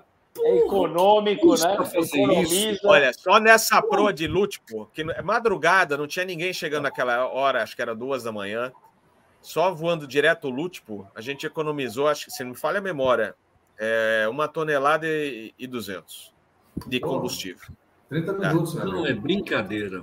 É brincadeira. É, trinta é. minutos. E, é, e a... economizado. É. Os caras falam assim, pô, esse comandante, esse comandante tá ruim de horário, hein? Bom, aí vai uma live. Vai uma, vai uma live depois com o que os passageiros falam de absurdos hoje. Não hoje. Porque assim, tipo, a gente pousou vinte minutos antes. Aí veio o passageiro, aconteceu comigo, não faz muito tempo, assim, olha aí, vou perder meu próximo voo, olha, olha que hora que a gente chega. Eu falei assim, senhor, nós pousamos vinte minutos antes do horário. Ah, é? É. Desculpa. Hein? Hein? Hein? Bom, pessoal, lamento informar, mas antes de seguir para o segmento final, Renato Pérez solicita aqui para a Lori, ou quem estivesse na época, e para reavivar a nossa memória. E o pior, eu lembro disso, eu achei por um período de tempo que foi da minha imaginação. Mas como ele comentou num grupo de WhatsApp aqui que a gente tem, que a amiga da tia dele, que morava no determinado apartamento em Moema, Ah. É, falou assim, era o apartamento dela. Eu falei, então não era da minha imaginação. Para a gente encerrar a live de hoje com os causos, mas esse caos, pessoal, isso aconteceu mesmo e tem muita gente que não sabe que um Sêneca entrou num apartamento lá em Moema. É, Baron entrou em Moema. Baron entrou no apartamento em Moema. Foi o Baron? Foi o Baron? Foi o Baron. Não, era, acho que era Sêneca. Acho que era um Sêneca. Sêneca. Sêneca, com certeza. Peraí. É. é. Tá no Mas, mas, minha, não, minha não, memória é o Sêneca. É, não tenho certeza. Foi década de setenta, mas noventa por cento de chance. Não, foi depois, um pouquinho depois. Acho que foi década de oitenta, viu? oitenta, é, porque... Eu já, eu já ah, foi ligação. É, já foi, início, é, foi início da década de oitenta. Foi início da década eu de oitenta, já era oitenta. É, oitenta. Que tinha uma amiga da minha mãe que morava na, na, naquela área, né, onde bateu o avião. E Ele aí ela espetado. comentou... Ficou espetado lá. É, e na era década um, de setenta, um a, gente que... usava, a gente usava o que o Itaberaí está falando aí, seiscentos e vinte quilohertz da Jovem Pan. Rádio Jovem Pan. Lembra da dezesseis? Ah, rádio. Da dezesseis. Aí você passava em cima da Jovem Pan, os caras, ó, afundavam. Não vai nem falar essas coisas aí. Antônio, que a gente fazia uns macetão aí. Passou a Jovem Mas... Passava o marcador externo, né, que era na...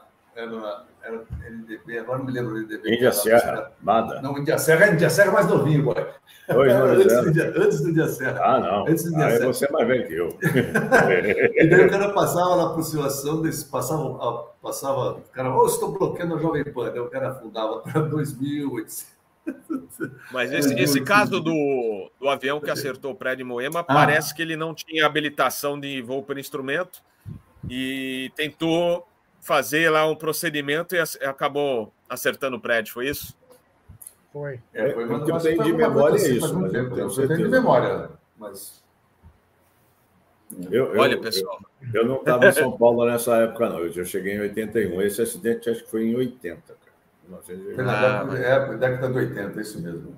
E o impressionante é que ele entrou na sala, né? É. E não, não morreu ninguém na, na, na, no apartamento que não tinha ninguém, assim. né? Não tinha ninguém. Não é, ninguém. Disse, o, disse o Renato, que conta, né, a amiga da, da tia dele, que ela saiu, acho que para buscar a filha no, na escola, e foi quando aconteceu. Foi a sorte, né? Que não, ela saiu do apartamento. É. E a foto do, do avião pendurado é realmente impressionante, né? É, é impressionante. É Ficou quase um, um pêndulo. Vocês ali, lembram, né, de um Sêneca que caiu em cima do Anhembi também? Foi mais também, também, é verdade. Também. É. Tem esse, ele fez um, um pouso forçado ali, né? Ele estolou é. em cima do Anhembi.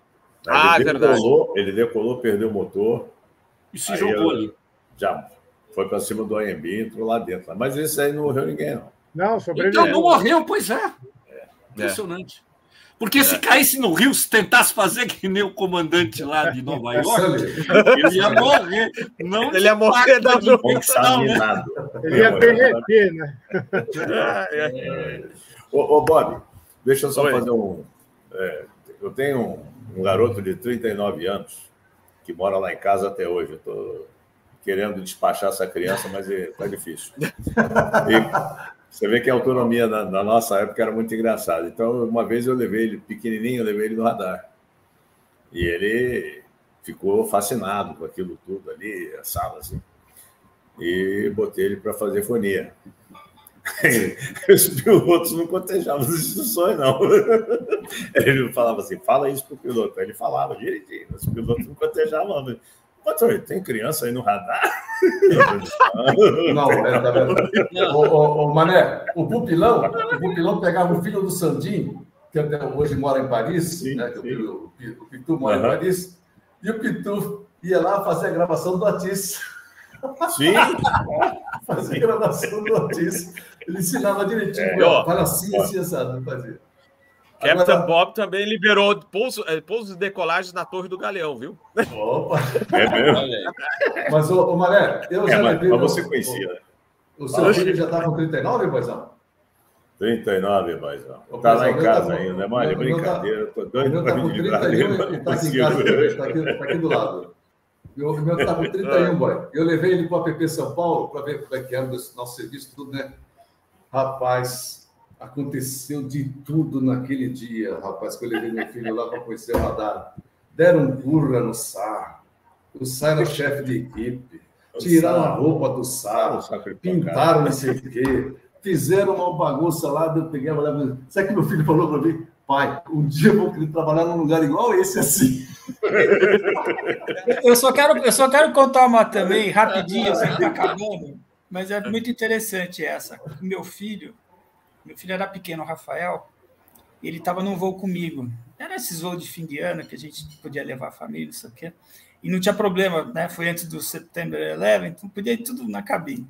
Aí eu ah, fiz um espinho, eu chamei, na, eu chamei pelo P A, por favor, senhor passageiro, Rafael Wajcenberg, venha, é, é, siga a cabine de comando. Meu filho devia ter uns quatro, cinco anos. Ele levantou, os passageiros tudo olhando para ele, e ele virou e falou assim, agora eu vou pilotar.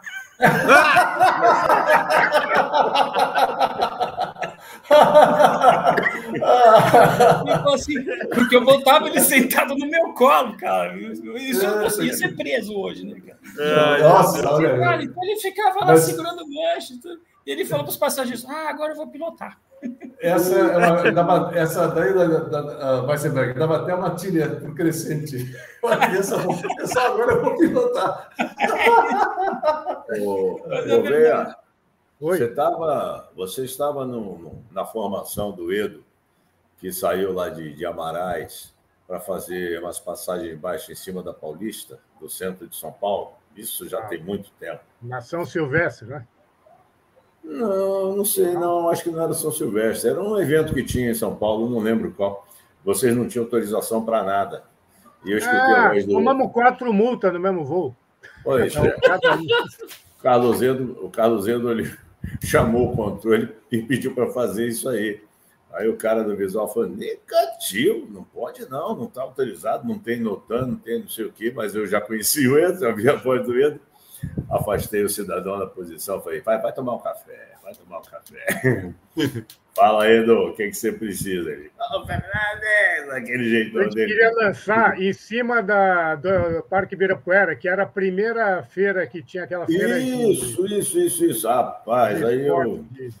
mandei o menino do visual passear lá, tomar um café e falei assim, Edu... Adventure Fair. É, vixe, Maria. Eram três T meia e mais o B dois B. E o tempo estava é... uma merda, tivemos que lançar é... mil pés em cima do... Ah, eu, quando o Edu ouviu minha voz, eu falei assim, Edu, é quantas passagens? É, uma, duas, não sei. Eu falei, tá bom, duas, Edu, duas, e ó, vaza. Rapaz, aquilo deu uma dor de cabeça. No chat, aí o Dani e os colegas falando o acidente em Moema, mil novecentos e setenta e nove. Ah, setenta e nove, é, olha, quase acertamos, hein? A gente falou oitenta. Quase, batemos é, na trave. É. Batemos na Mas essa, esse voo, eu jamais vou esquecer, está no livro, inclusive. Nós tomamos quatro multas cada um.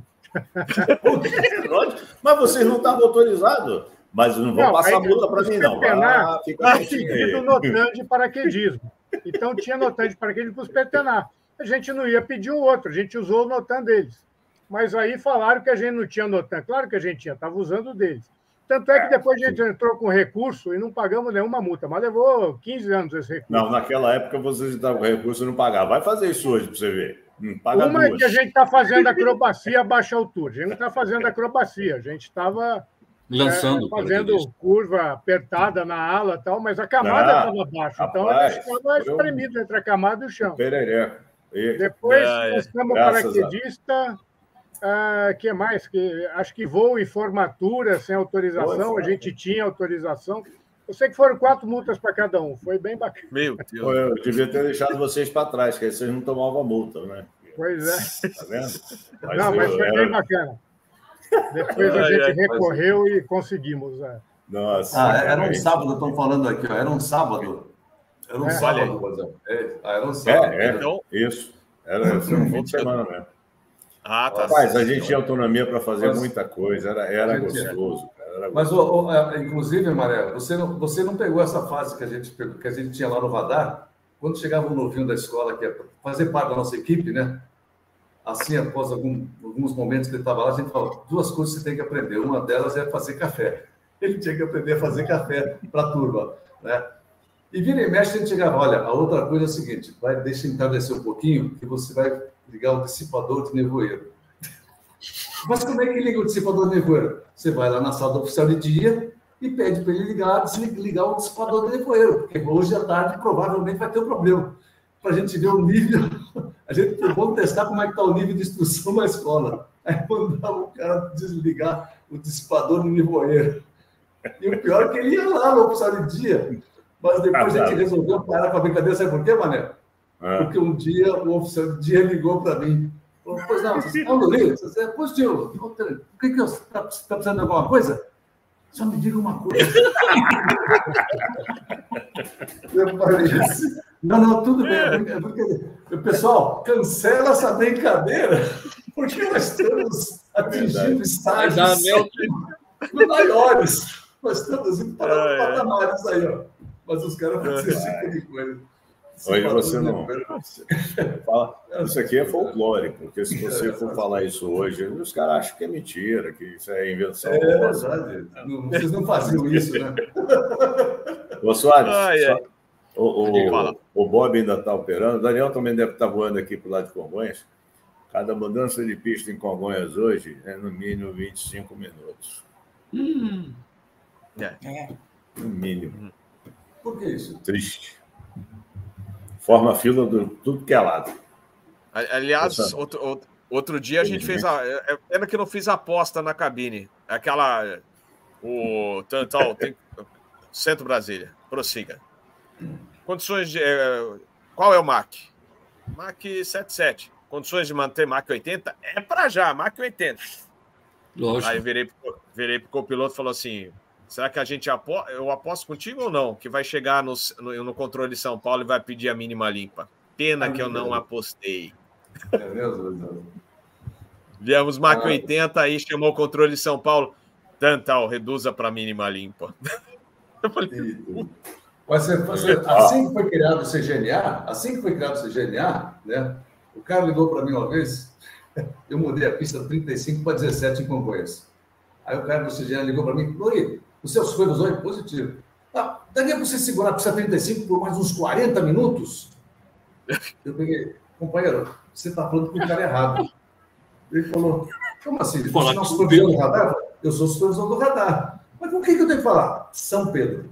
Pedro. São Pedro pede para ele manter o vento para trinta e cinco, a gente mantém por quarenta minutos. Porra, não sei jeito. Porra, ah, tipo, eu mudei a pista. Você acha que eu mudei? Eu falei, como é? Você acha que eu mudei a pista por quê? Porque eu acho a dezessete mais bonita que a trinta e cinco? É porque, porra, o cara mandou isso pra mim, quatro. Ai, porra, meu Deus. Ah, porra, pessoal, ah. infelizmente, é, se deixaram. Né? É, é, vou ter que encerrar o papo de hoje, que amanhã, amanhã, Captain Bob vai, depois de uns dias de folga, voltará para São Paulo para assumir o voo para Jaguaruna, bate e volta, depois Floripa. Ah, vocês tiraram o meu prazer de ir para Jaguaruna, viu, Capitão? Ah, ah, desculpa, desculpa. Agora é só a Airbus que faz, antigamente era a gente. Aí lá para a Serra ah. do Rio do Astro, ó. Ah, mas é... Pernoitava lá, Mané? Pernoitava lá? Pernoitava. Esse voo ah, é até nunca pernoitou. Ah, pernoitava é. e tinha... E era inativo. Uau, eles servem a cuca para vocês? Quando a gente posava lá, eles vinham com a cuca. A cuca não, a cuca, a cuca vazou, foi embora, sumiu. Não tinha cuca. Lá, não. Caiu o padrão, caiu o padrão. É. Caiu o padrão, caiu o padrão. O Wajcenberg vai lembrar, o Wajcenberg vai lembrar que a gente lá em Uberlândia, de manhã cedo, ia decolar com quatro cinco, vinha o pessoal da Manu, chamava a gente para ir tomar cafezinho e comer opa, queijo, queijo de opa, Minas. Lembra opa. disso? Oh, ah, oh. Ainda ganhava doce é. de leite. É verdade, já, já foi isso aquela vez. Mas, pessoal, olha, boa. muito legal o bate-papo. É, agradecer o pessoal do cafezinho, o Silvio, o Rafael, o Fernando, mandaram um cafezinho para o Captain Bob. É, o pessoal interagiu legal. Olha, vou, como fez sucesso, né? O pessoal curte demais esse nosso bate-papo mais descontraído aí. Vamos marcar, assim que possível, mais um cafezinho do aeroporto, quem sabe em janeiro já. É, vou acionar o Lori de novo, os controladores de voo, os amigos que estão participando aqui também do voo, para a gente trazer mais histórias, que é como o pessoal falou, né? Se deixar, vai até amanhã de manhã. É, não uma tem puxa tempo. a outra, né? E a memória... É, é verdade, é verdade. E gostaria muito de esticar.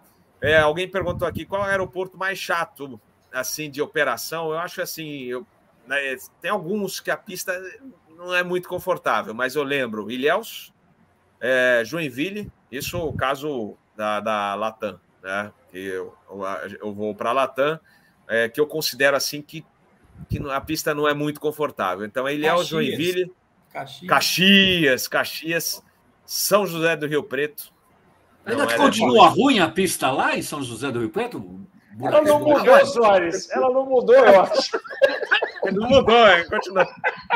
O, não, o, que, o, que, o, o, Soares, o, que, o que mudou lá em São José do Rio Preto é que construíram uma outra pista de cerca de vinte milhas. Igual não, eu... É, eu... Olha, não, não, me dá licença. Ah, não, me dá licença. Me dá uma licença. Eu, me desculpa. É... Me desculpa. Eu queria... Eu queria... Esse lance de Catanduva, gente, olha, eu fiquei impressionado assim. Uh, até fiz uma, um, um vídeo falando sobre esse caso, porque esse caso de você eh, cancelar visual e pousar numa pista, eh, outra pista, né? Quantas vezes já aconteceu? Não é tão incomum, não é tão incomum isso. Especialmente. Em Teresina, acho que já foram umas vinte vezes. Sim, mas também de Vitória ali, pôs em Vila Velha e tantos. Até o, o avião do presidente também já fez isso. Quer dizer, não é uma coisa tão comum. E não é um erro. Eu vou dizer, é um erro. Varig é um erro. Pousou na base aérea.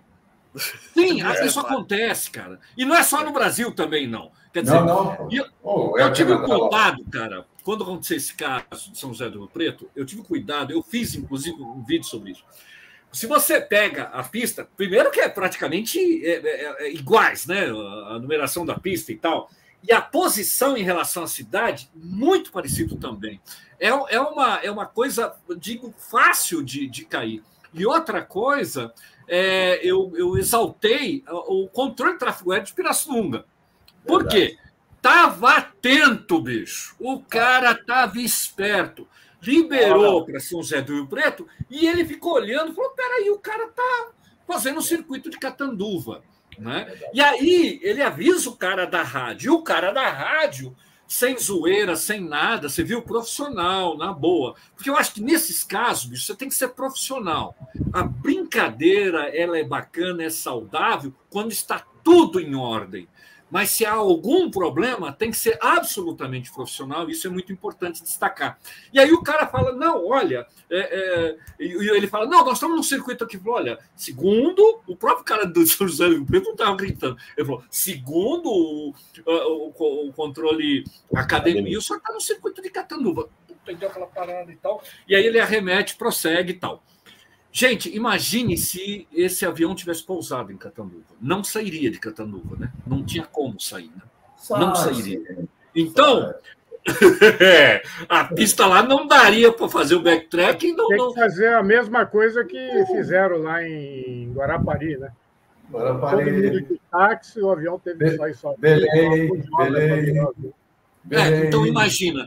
Mas o que eu quero dizer é o seguinte: o, o, nós Soares, agora, a, Soares, o que a, a gente falha, tem que passar, que eu passo, Soares, o, que... o que tem que passar para o controlador é que não é esse o problema. Ele não salvou ninguém, tá certo? O que ele fez foi obrigação.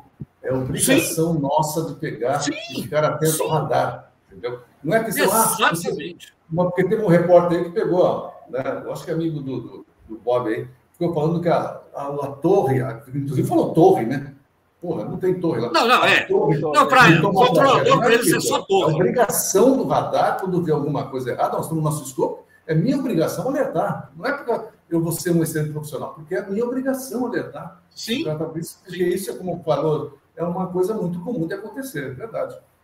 É, é, e outra, e, e foi um negócio bacana, eu acho que foi um excelente exemplo, né, de um bom trabalho de controle de tráfego aéreo e que evitou maiores problemas e tal, Sim. né? E eu achei até sacanagem, até alguns, né, pilotos, é, fazendo chacota do, do outro colega, e é uma merda, isso pode acontecer com qualquer um, isso pode acontecer com qualquer um. Só acontece né? com quem voa, né, Soares? Isso, só quebra prato quem lava a louça. Né? É, é, isso aí, é, é verdade. Desculpa, Bob.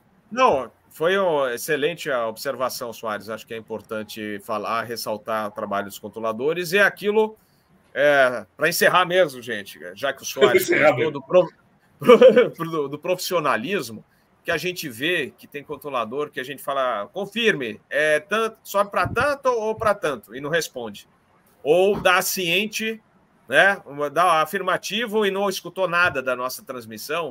Isso é terrível. E aí depois vem indagar, fala assim, ah, isso ué, é o que que tá acontecendo? É, então, infelizmente, existem, né, o controlador não, não escuta, algum, estou dizendo, são casos isolados, mas infelizmente há, há controladores que a gente tem esse problema. A gente fala uma coisa ou, ou pergunta, continua, vai falar com outros voos e nem escutou o que você falou. Ah, ciente e não escutou. A gente fez uma pergunta e disse ciente.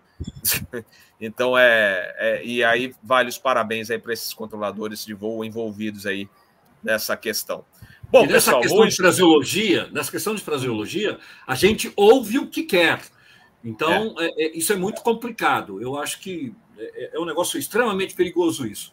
Porque você tem uma expectativa de ouvir e acaba ouvindo o que você quer. E a gente sabe, acidente de Linate, tantos outros acidentes afora aí, por essa questão do, do de eu ter uma expectativa na fraseologia e ouvir o que eu quero. Né? Isso é muito complicado e perigoso. Né? Acho que tem que ser alertado ó, a respeito disso aí. Exato, exato. Bom, pessoal, vamos encerrar lá. Eu vou fazer, como sempre, nossa rodada aí de agradecimentos. Agradecendo o pessoal que está no chat, o pessoal do cafezinho, valeu mesmo. E obrigado, passamos de sessenta, mais de sessenta mil inscritos aqui no canal. Agradecer a todos que têm dado o apoio ao nosso canal e também uh, alertar o Marcos Luiz, grande Marcos Luiz, um abraço para você, esperando aí para a gente marcar um cafezinho em Guarulhos. Ele alertou que ele era um dos mais antigos inscritos no canal e apareceu que ele não estava inscrito no canal recentemente. Então, dá uma verificada... É, para quem é antigo aí no canal, para ver se realmente está aparecendo lá como inscrito, que às vezes o YouTube faz um, essas coisas, e aí você que está inscrito e quer a, receber os alertas dos episódios, etcétera, não recebe justamente por causa dessa falha do YouTube. Então, fiquem atentos, tá bom? Uh, pessoal, uh, como eu falei, próxima live dia vinte e sete, vinte, vinte e sete de dezembro, tá? É o Asa News, a gente deve... soltar alguns episódios aí gravados no decorrer da semana, ou um episódio, e depois nós teremos a live especial de final de ano aí do, com o Asa News, e dia vinte e sete de dezembro, às oito horas da noite. Mas vamos lá, Soares, o nosso muito obrigado, e por gentileza, espaço aberto aí para você divulgar o teu ah, curso, né, o curso para justamente para os pilotos que estão querendo ingressar, Latam, vai ter seleção, é. etcétera. Fica à vontade. Legal. Bom, primeiramente, Bob, muito obrigado pelo convite. É sempre muito divertido encontrar os amigos aqui, bater esse papo, dar, dar uma saudade, assim. Olha, eu, sem brincadeira, eu ficaria a noite toda aqui, cara. Eu ficaria a noite toda levando esse ah, papo. Ah, mas eu não ia te aguentar, não, filho, pelo amor de Deus. Mas, mas, ó, e olha que tem coisa, né? Mas eu queria, é, só, Bob, se você me permite, né? Nós, na, na espaço, todo mundo sabe, né? A Latam está abrindo concurso aí para piloto, né? Graças a Deus e tal. O, tem até um vídeo do, do comandante Halley falando sobre isso. Vai ser admitido comandantes e copilotos e tal. E aí nós resolvemos na espaço. E Azul também parece que vai ter. Enfim, tá rolando um monte de coisa aí. Nós estamos preparando, fazendo um curso preparatório para a linha aérea. É lógico que cada empresa tem uma característica e tal, né? Mas nós estamos colhendo e tal, e estamos fazendo um curso preparatório, né? Eu acho isso uma coisa muito importante, porque cada vez mais, né, esses concursos ou seleções têm buscado é, fazer uma avaliação mais concreta de interpretação. Quer dizer, regulamento de tráfego aéreo não é uma questão de você decorar é, é, questões e, e passar, mas para decisões assertivas. Falamos aqui em decisões, aqui nessa live e tal, né? Decisões assertivas depende de uma compreensão adequada, né? Na parte de regulamentação do tráfego aéreo, na parte de meteorologia, né? Interpretação de cartas, enfim, é, é, isso é muito importante. Então, nós estamos esse curso nós estamos lançando aqui. E olha, Bob, nós vamos dar para quem vai fazer é, a, a, esse curso, vai prestar, a, fazer seleção para essas empresas aéreas, o curso preparatório para quem está aqui e tal, né? É, entre lá, espaço aéreo ponto com barra preparatório C I A Aérea. E você que, do canal Asa, use o cupom Canal Asa, tudo junto. Use o cupom Canal Asa, quinze por cento de desconto. Um curso muito bacana que vai te preparar melhor para o ingresso numa linha aérea. Beleza? Obrigado. Valeu, Soares. Eu estou aqui escondidinho, só lendo as últimas mensagens aqui do chat. Muito obrigado aí por essa parceria com o canal. É, e justamente dando um desconto aí para o pessoal que queira fazer o curso, que vai ser é, sensacional para quem quer ingressar na Latam e outras empresas aéreas. Vou passar direto para o Wajcenberg, nosso agradecimento aqui. Poxa, em primeiro lugar, quero agradecer o seu convite. Fiquei muito feliz e honrado. É um prazer, uma honra, um privilégio estar aqui perto de vocês todos, né? Essas pessoas tão importantes, tão bacanas da aviação. Uma honra estar perto de vocês todos e estar participando do programa. Obrigado pela, pela deferência e pelo convite. Muito obrigado, viu? Uma honra. Valeu, nós que agradecemos. Laerte! Ó, eu quero começar agradecendo você, Bob, pelo convite. É, agradecer a todos que participaram. Foi um prazer enorme estar com vocês aqui. E agradecer o pessoal que nos ouviu até agora, né? Esse bando de velhinho nostálgico contando causas aqui. Então, obrigado pela paciência de todos vocês. Desejo a todos um Feliz Natal e um ano novo melhor ainda, com muita saúde e felicidades a todos. E eu quero recomendar para o ano que vem que vocês façam o nosso seminário Sky Science de segurança aplicada ao voo. Seminário Sky Science hoje tem uma parceria com o Big Est e o ano que vem nós devemos fazer sete edições. Recomendo vocês a participarem, porque o índice de satisfação desse seminário está sendo lá em cima. Quem faz, gosta muito. Espero eu recomendo, eu recomendo, meu amigo, porque os seus convidados sempre muito bons, as palestras são muito boas e vale a pena. E também tem desconto para quem for do Canal Asa, a gente sempre divulga antes. Isso aí. É isso aí. Muito bom. Obrigado, o Laerte. Vamos, vamos ao Pescada. Grande, Bob. Obrigado mais uma vez pelo convite. Foi um prazer hoje estar perto aqui desse pessoal realmente que nem uh, vocês comentaram. Dá uma saudade enorme mesmo de poder encontrá-los. Parabéns eh, pelo trabalho, Soares, vendo agora você aí se reinventando, trazendo coisa, conteúdo tão bacana para o pessoal que quer entrar nas companhias aéreas. Parabéns por se reinventar. Aí o Laert também, Gouvêa, que tem um Um, um espírito de aviador tão, tão na veia, né, que traz isso e ainda continua contribuindo muito para a aviação. É muito bonito de ver, é um papo muito delicioso. E a gente vai estar junto aqui ainda nesse ano, não sei como, ali na internet de Aracaju. Nos encontraremos na semana que vem para o Asa News e as últimas notícias para falar um pouco do mercado financeiro, que deu um presente aí para quem gosta de investir, não muito em ações do setor aéreo, mas quem investe aí no mercado financeiro em ações, um presente a gente na máxima histórica, só alegria nesse, ano, nesse mês agora de dezembro. E a gente se encontra na semana que vem. Obrigado, um abraço para todo mundo aí do chat que acompanha a gente. Muito bom, muito bom, Pescada. Vamos ao Mané Fernandes. Buenas, Fernandes. Buenas, Bob. Bom, primeiramente agradecer mais uma vez, né, estarmos juntos aqui fazendo... contando causos, contando histórias da nossa vida, do nosso trabalho, da nossa é, carreira. E aproveitar, Bob, uh, eu não tenho redes sociais, não tenho Instagram, não tenho Facebook, não tenho absolutamente nada, mal e mal tenho o Zap. Mas, em virtude daquele episódio lá com o A trezentos e oitenta, que uma brincadeira acabou viralizando na internet, e segundo informações que me disseram, não sei se é verdade, ultrapassou um milhão de visualizações.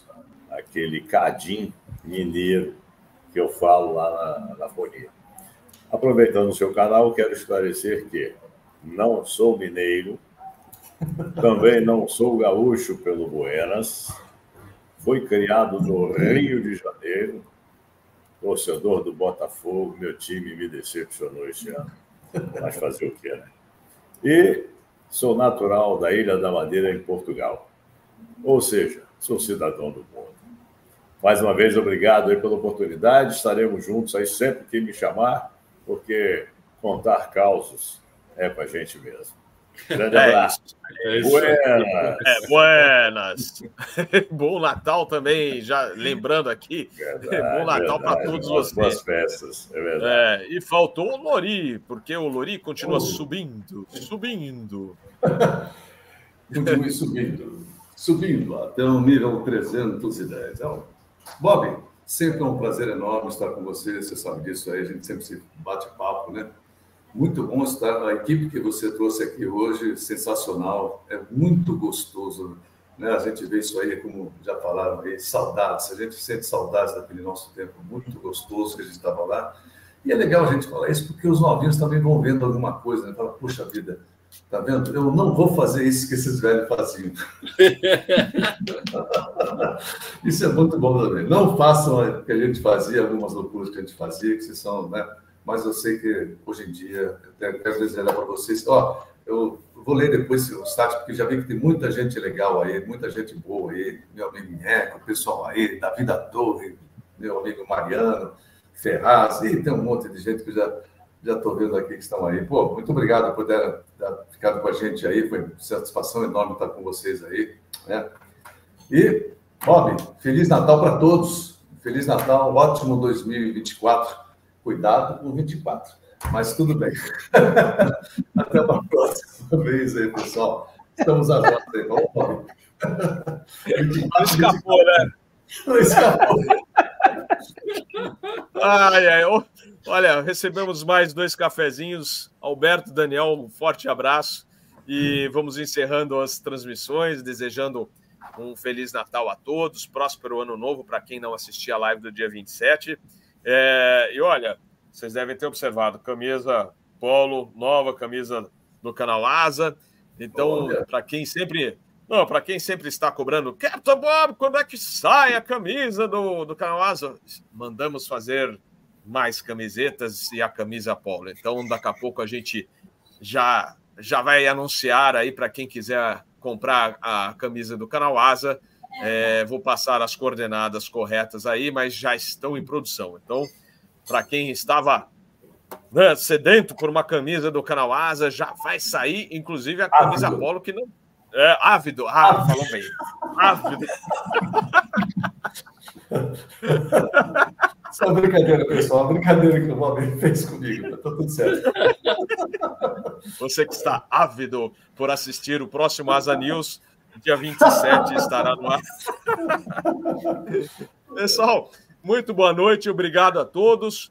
Tenham todos. Hoje, que dia é, hein, Lori? Da semana? Hoje é? Hoje é segunda, né? Então, boa terça-feira, boa semana para vocês, que a gente se perde, viu? Quem está na aviação se perde, se é de fim de semana ou não. Então, mas hoje é segunda, então, uma boa terça para vocês, boa semana. Boas festas e a gente se vê na live do dia vinte e sete. Um Feliz Natal a todos. Valeu, pessoal. Boa noite. Boa noite. Um grande abraço. Boa noite. Valeu, valeu.